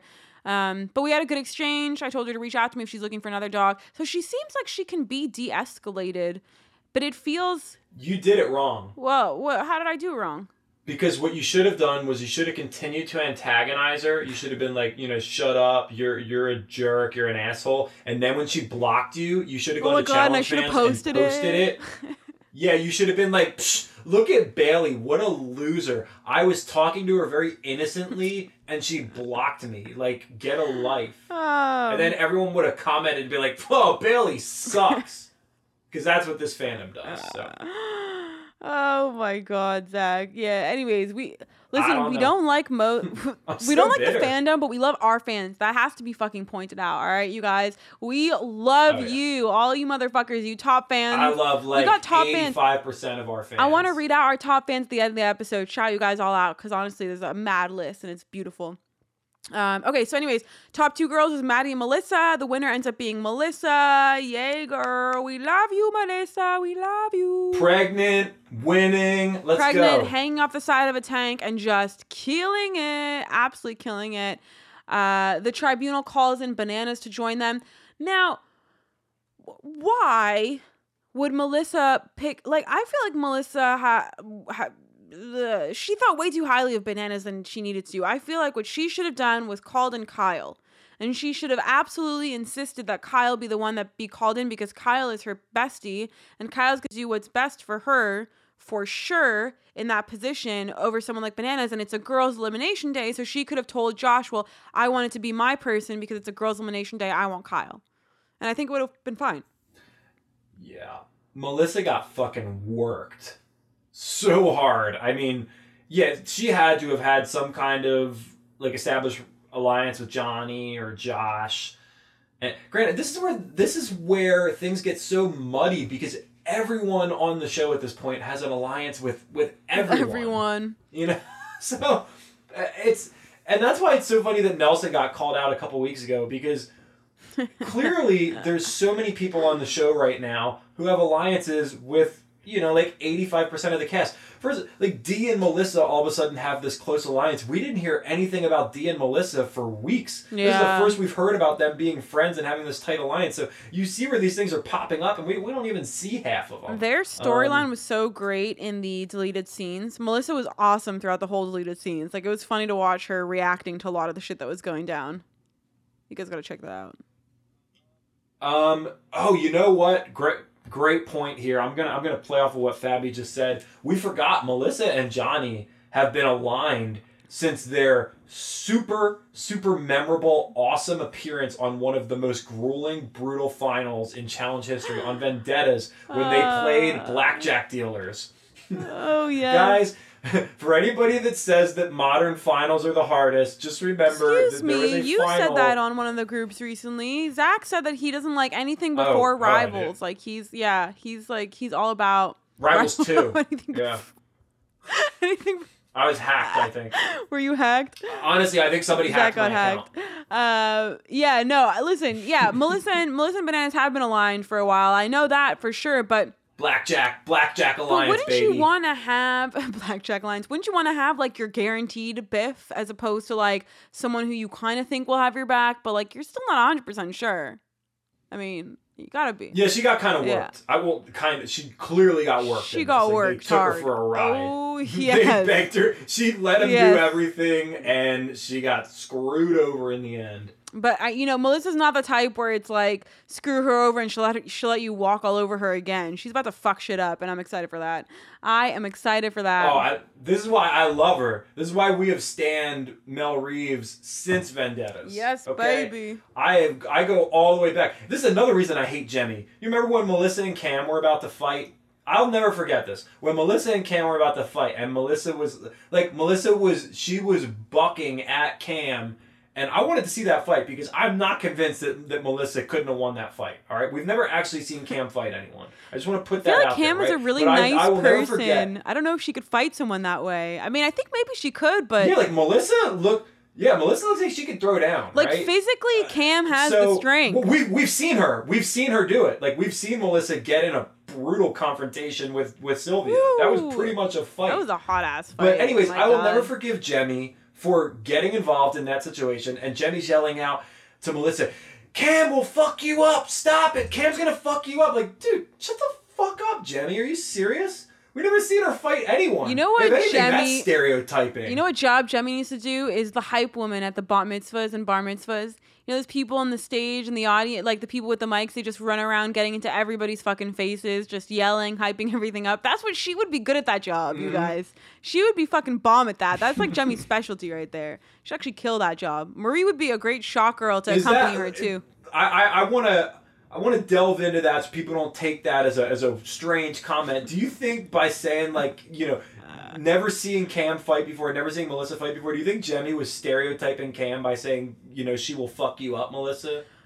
I think that's a Well, little weird, I don't know right? if she was stereotyping her because of race or because of size, just because Cam is like much thicker than, Mo- like Melissa yeah, I, is I like. think this is more of a height truth. I feel like it's yeah, uh, well height and also just thickness. Like Melissa is, is one of those like 115, 110 pound type chicks, you know? Like they're they're small people. Like they're not Yeah. they're not yeah, and Cam's not actually that tall as as the challenge height truth. No, but I think somebody would say that like if I was in front of Melissa too. You know what I mean? Like just just a lot more dominating in in strength in that way, but I feel like Cam is a much nicer person in nature than Melissa is. Like Melissa is is aggressive, man. I don't mean not nice. I mean just um like gentle is probably the better word, right? I feel like Cam is much more gentle than Melissa is. Melissa seems like she'll claw your fucking eyes out, man. Like holy shit. Yeah, we're gonna I see mean, she some of that. she clawed that at next week. Sylvia. She was going. She was dirty in that fight. She was elbowing her. Holy shit, that was bad. Man, I, I want to watch that shit again. That's that's one of the best. It's one of the best eliminations ever. In terms of hand-on-hand combat female eliminations, that was beautiful. That was a good one.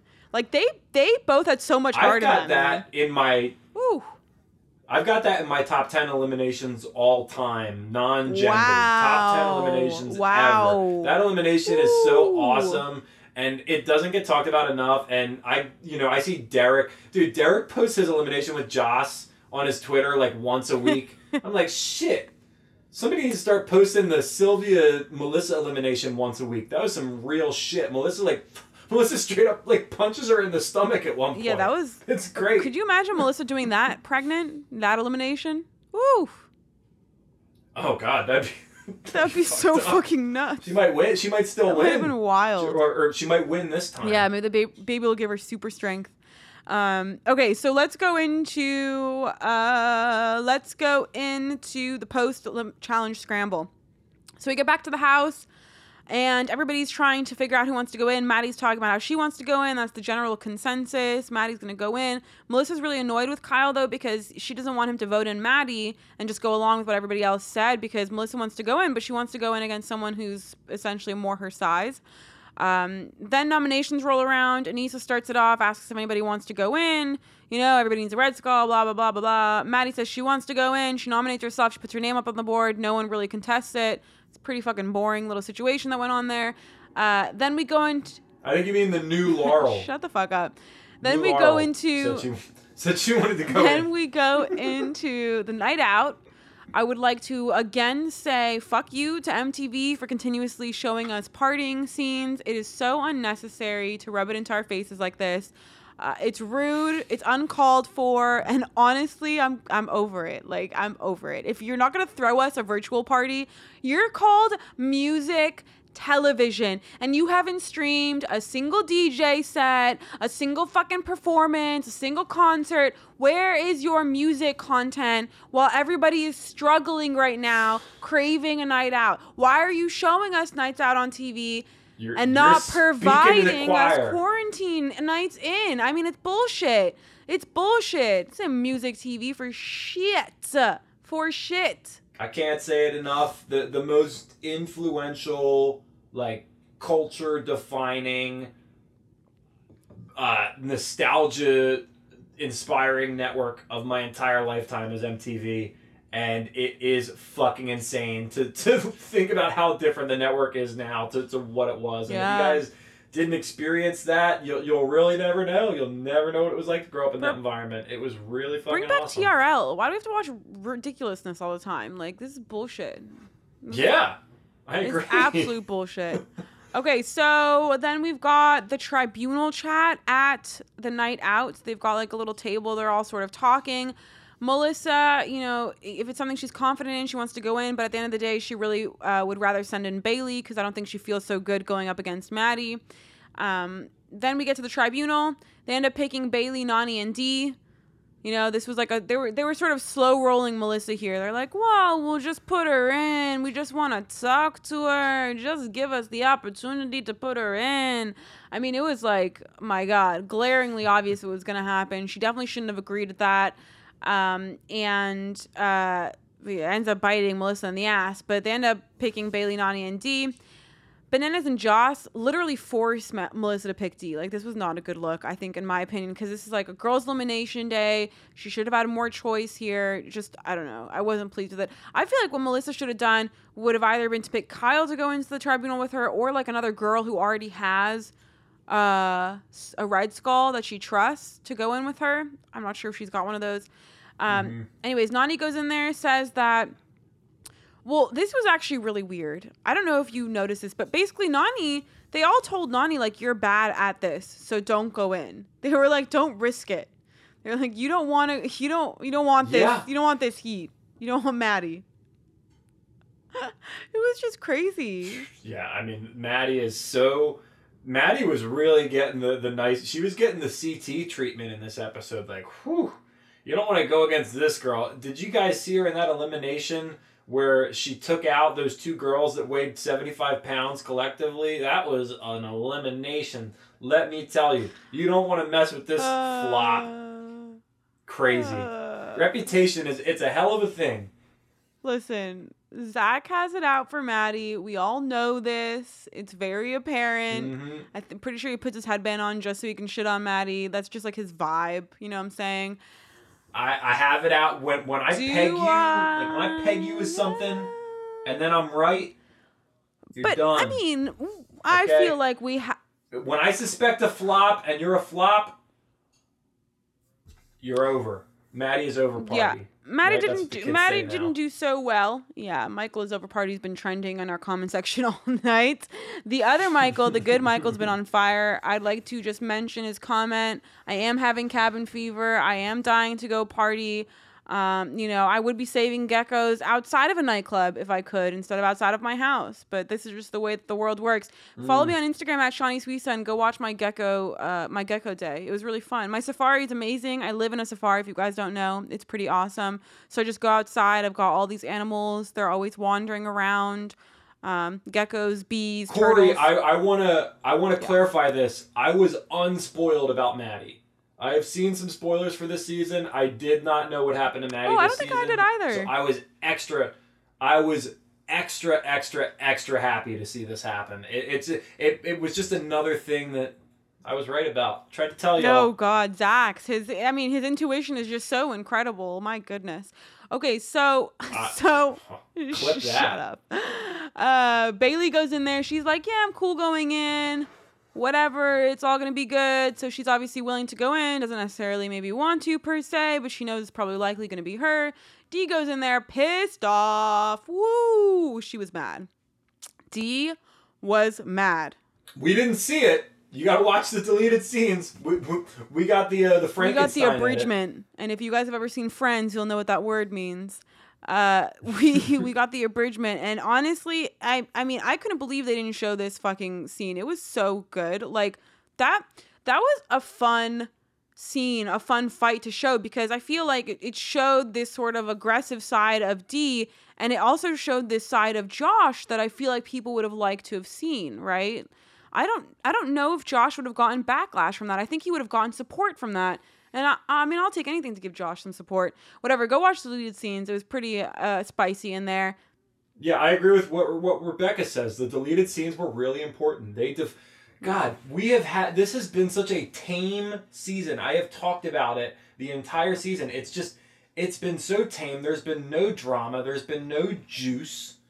And we finally get an episode where that's exactly what we're going to get. Johnny hyped it up on his Challenge Mania interview. He's like, yo, this episode, some serious shit goes down. And then the next day, some real serious shit went down with Dee, and she got kicked off the season, or she got kicked off MTV, and then they had to go in. They had to call some editor probably at, you know, 2 in the morning, like, yo, you need to fucking edit this shit right now. We're cutting 21 minutes off the show. Bro, I feel Get that guy's pain. I feel And him pain. is- I feel his pain. This is what we got. This is the shit I get. Oh, I, I bet this is the shit. I get called out for work. 3 a.m. Yeah. We have to post this. We got to clip this out. No, da, da. It's just like, shut up. Shut up. Yeah, like who would we have all really been after watching the deleted scenes and seeing that you know Dee doesn't necessarily come away looking great in this episode by any means. No, what do you mean the deleted Would scenes we- make her look like shit? I don't know why they didn't air it. It's so Yeah, weird. Yeah, like would we have been offended to watch this as a full? But they lied, Zach. They lied because they Come specifically on. said in their little statement that they were going to air the season as planned. And did they air the season as You're planned, right. you guys? Mhm. No. Why? Nope. Because their statements are full of fucking bullshit. Like I was saying, PR, PR, PR, PR.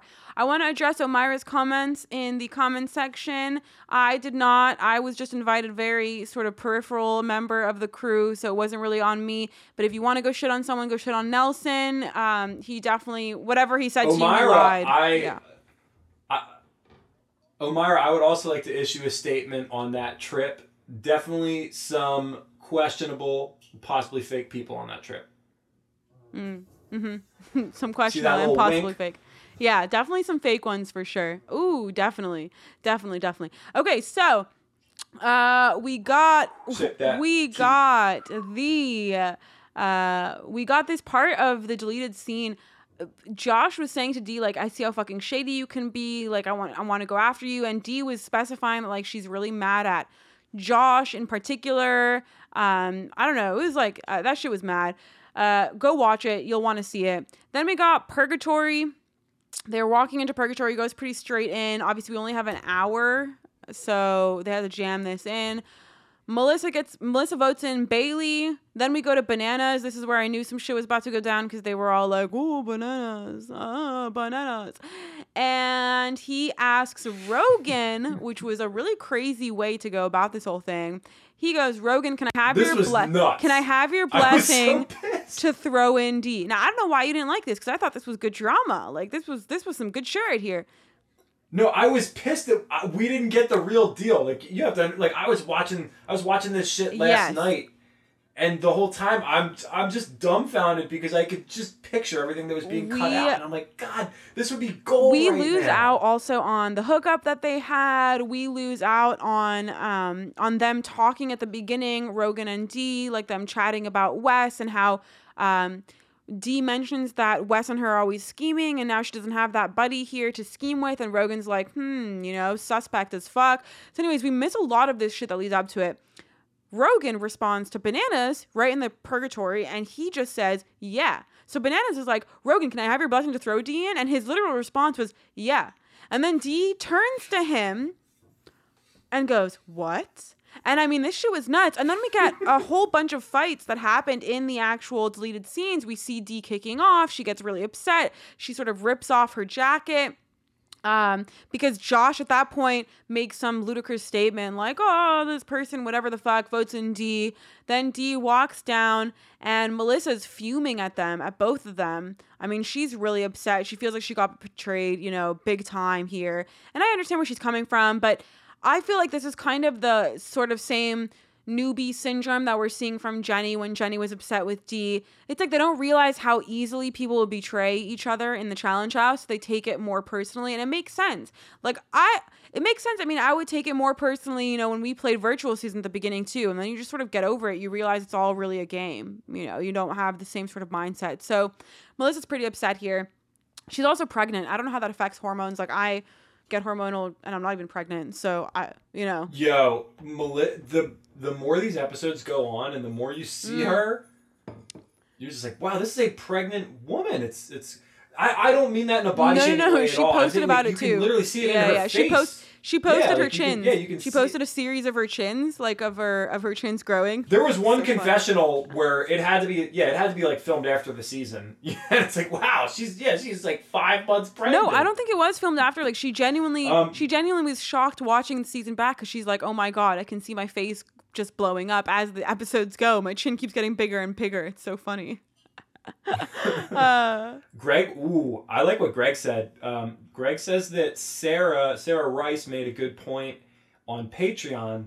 MTV is being run by a bunch of 19 year old interns now, so the stupidity shouldn't shouldn't be too shocking. And honestly, like I would totally believe that. If you told me, hey, Oh, yeah. MTV just delegates all their work to 19 year old interns, it would make the most sense in the world. Yeah, it's a good Because business the model. Clueless way, yeah, the clueless way, the tone deaf way in which they present some of these things and their actions or inactions or allowing a pregnant woman to come on their their reality competition show like just these things how could they not catch that? it wouldn't How could they not fucking catch that? It's just wild. The whole thing is just wild.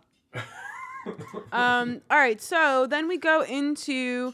Also, it's not a bunch. I mean, listen. I also know some friends who produce a lot of these kinds of shows. Like some of them are older and wiser, but th- I think the social media team is very young. Always, social media team is always young anywhere. They're always fucking kids. Okay, the elimination is called Tunnel Vision. There's these two giant like pl- plexiglass tunnel things right in the middle of the fucking purgatory. To begin, they start on one end of the tunnel and slam the door shut.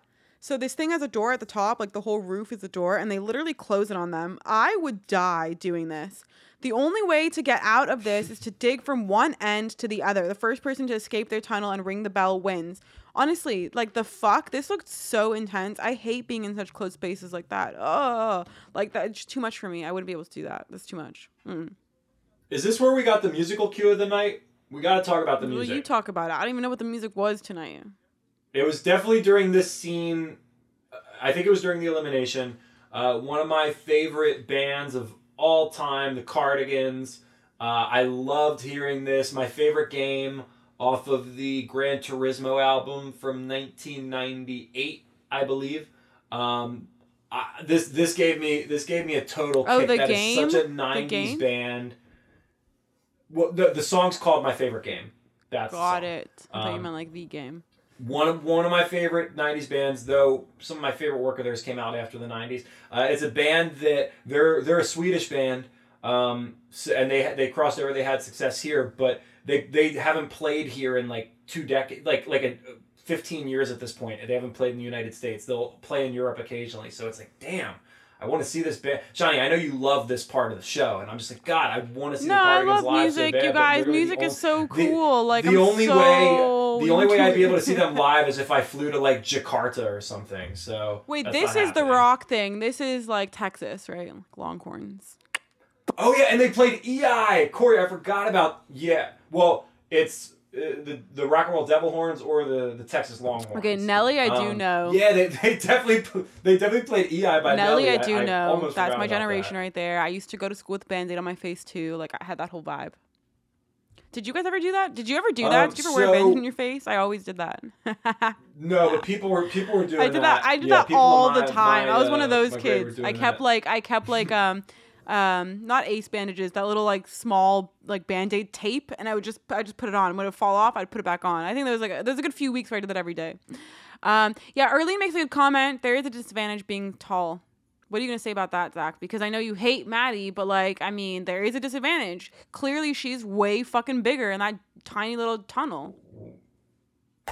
I, I didn't I didn't see the disadvantage. I, I felt like she had Oh, more, come more on. size and strength. She had more size and strength to move that stuff around. She could have she had she had the size advantage to stretch out further. Zach, your brain She works flopped. better than that. Come on. You didn't see the disadvantage. You didn't People see it. were you watching it like for- this? The, it, it's like this is such a uh, this is such a okay. Would Laurel have lost that elimination? Mm-mm. Come on now, people. We know that she wouldn't have lost that elimination. good question, There are certain know. people who are uh, lied about for being taller than they really are that people love making excuses I'll- for. One is Chris I'll Tamborello.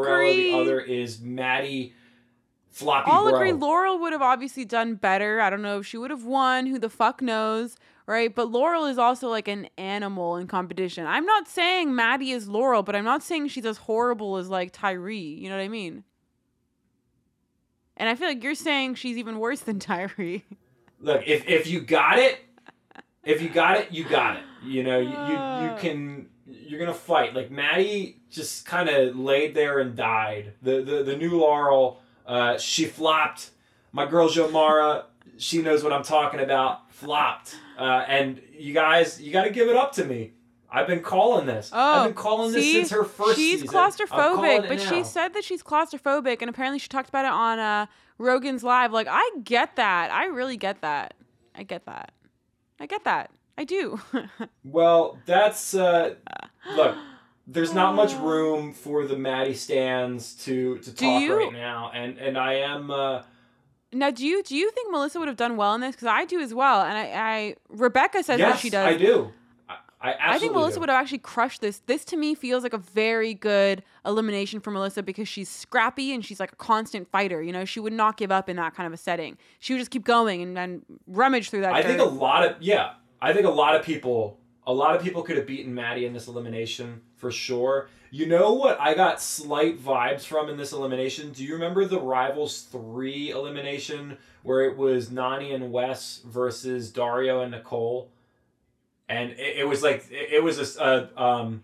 It was like a really low down structure, and they had to crawl. They had to crawl through it from opposite Yeah, and sides. like, pass they each would- other. They would pass each yeah, other. yeah, yeah, I remember that yeah, one. Yeah, and and and Dario Dario smoked Wes in it. Yeah, because he was sort of small and fast and limber.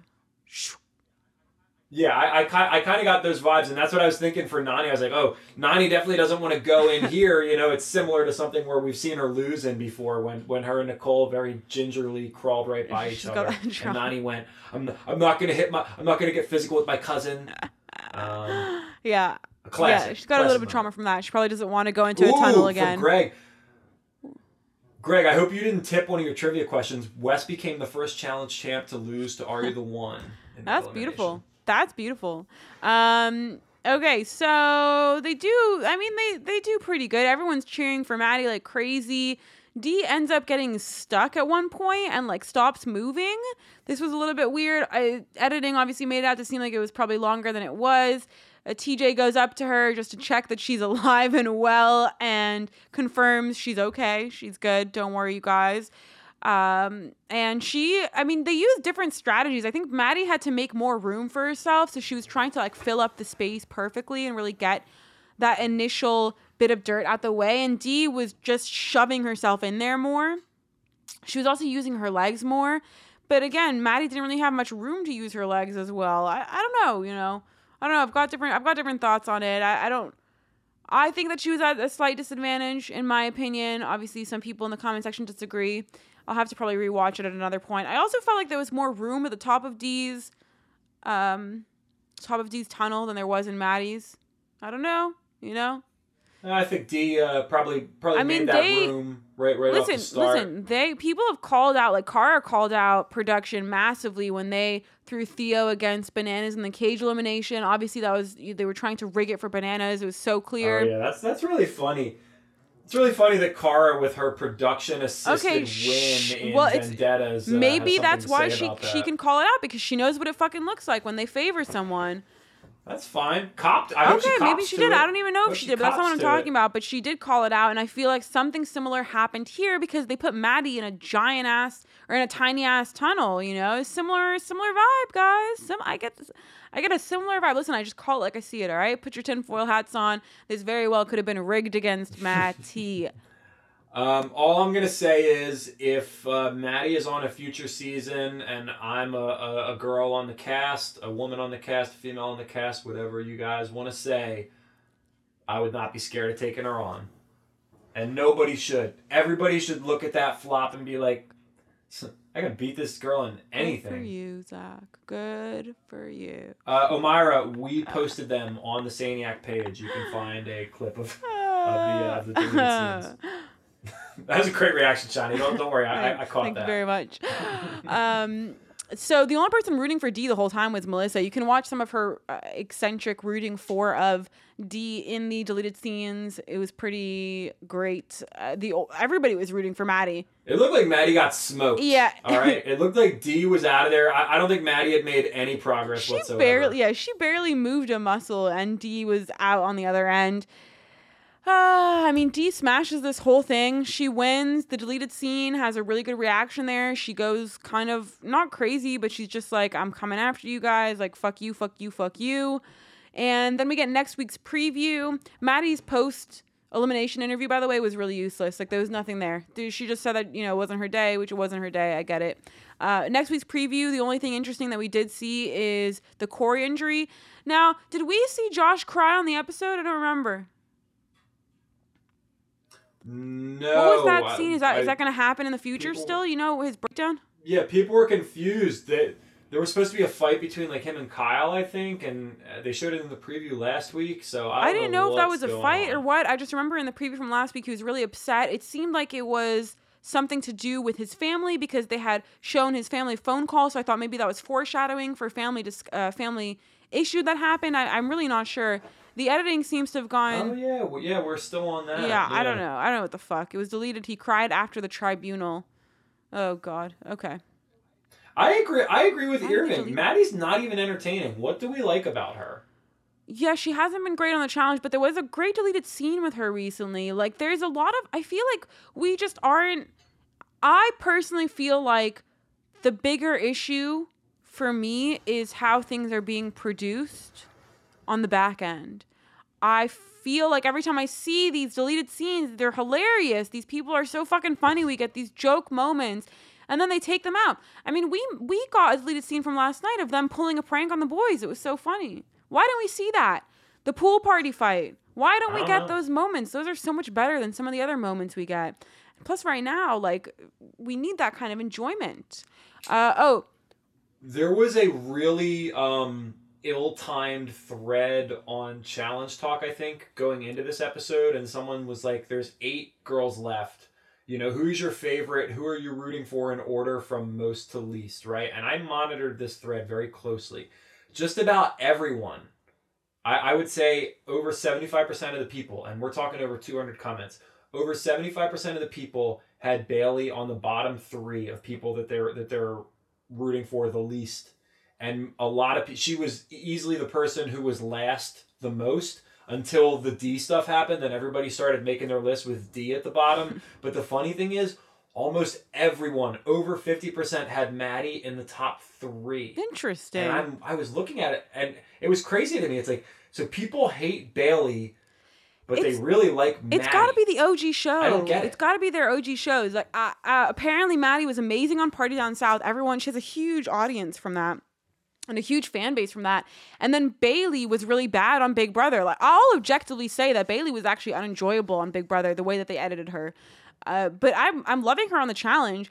But the thing is, challenge fans aren't objective like that, not even for a second. So if they have a bad OG show or a phenomenal OG show, it goes both ways, right? Like Maddie's been boring as fuck on the challenge, but everybody still loves her because of Party Down South. Yeah. So the, the OG show stigma stays with them throughout their appearances on the challenge. It's it's a really um annoying again.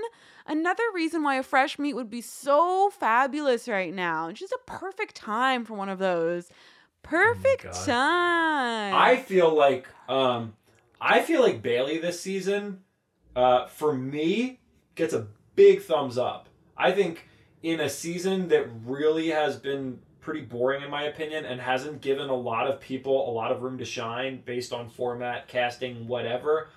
I feel like Bayleigh has done just about the most you could do in terms of playing the game well um, and bringing a certain charisma, a certain sense of drama, and also competing. She's she's competing as best you can in what has been a lot of uncompetitive dailies. She's made it into a lot of tribunals. Um, so I I feel like Bayleigh in her season this season accomplished more than Maddie did on her rookie season by far. Where Maddie just floated and sleptwalked through the whole thing and won one really bad elimination. So that's where I'm at. We'll, we'll see where Bayleigh goes from here. We'll see if she even makes it to the final. She needs to get her red skull. So I don't know what's going to happen. yeah, I'd love to see Bayleigh in a physical elimination. I think she'd be really good. I would too. Mm, What was the name? What was the girl name that cut her foot and had to leave? Oh, Big T. Big T. Yeah, we hope Big T comes back too, Dave. She's fucking awesome. Uh, she's so great. Okay, so yeah, Michael, almost two hours. I don't know what the record time is for us. I think it would be our top ten episode. We went for like three hours and something. That shit was nuts. that was Yeah, yeah, I think that, that, was, the wild. That was a wild one. Um, but yeah, that's the whole episode, you guys. I mean, not really much else went down. We pretty much covered it all. Uh, I think we covered all the Twitter drama really well as well. Um, I mean, is there anything else you want to say or speak on on any of these issues, Zach? Just for me, watching it last night, it was it was the culmination of all the emotions going on and watching it and realizing, wow, everything that's happening has now affected what should be a positive experience for the entire community, which is it's challenge night. It's Mm. challenge night. You see that like people especially during these times of quarantine, people wake up and they say, "All right, it's Wednesday. I got the challenge on tonight." And because of everything that's going on, because of what Dee did, which was wrong, because of what, uh, you know, just because of the, the outcry in general, some people were well intentioned, some people weren't, some people made good points, some people didn't, but just overall, it was one big giant shit show. Um, we got what we got last night with the episode, and it was really Mhm. disappointing, and it was really just like, you know, what else can go wrong right now? What else can go wrong? in the world. You can't even have that fucking 90 minutes of just peace and enjoying some good drama, some good reality TV. I don't know about you guys, but like I said at the top of the episode, I don't watch reality TV to watch high, upstanding individuals with good morality. I don't want to see out and out uh, terrible people, evil people. I, I don't want to watch that. Um, but I, I, I do want to be entertained, and I don't I don't need perfect people to, to be on the challenge. Yeah, I hear Um, that. If you're gonna be on the challenge and you're gonna be someone that really bothers me or, or, or is, is saying a lot of really whack shit, one good thing about being on the challenge is that you know potentially somebody can do something about that. They can take you out. That's great. We can see that too. Or it can backfire and we can see Camila win like we did in Dirty Thirty. That was pretty bad. That was so horrible. I guess. Uh, yeah, I guess that's risky. That was honestly fucking horrible. Listen, you guys, uh, there was so much that went down, and the root of it, and I just want to sum this up for MTV, if MTV's ever listening to these. You know, take care of the problems from the inside out. Take care of them. Address the real issues that are going on that need to be addressed over at MTV and BMP in order to progress and to make things better. To make things better for people of color, to make things better for the fucking Jews, to make things better for all of the different types of human beings, whether it be sexuality, gender, race, culture, or religion, on your show, you know, address those. Address those, please. And talk about those real things, tangible things that you are going to be doing to improve that. And I think that's how they can be the best allies that um, that we need them to be.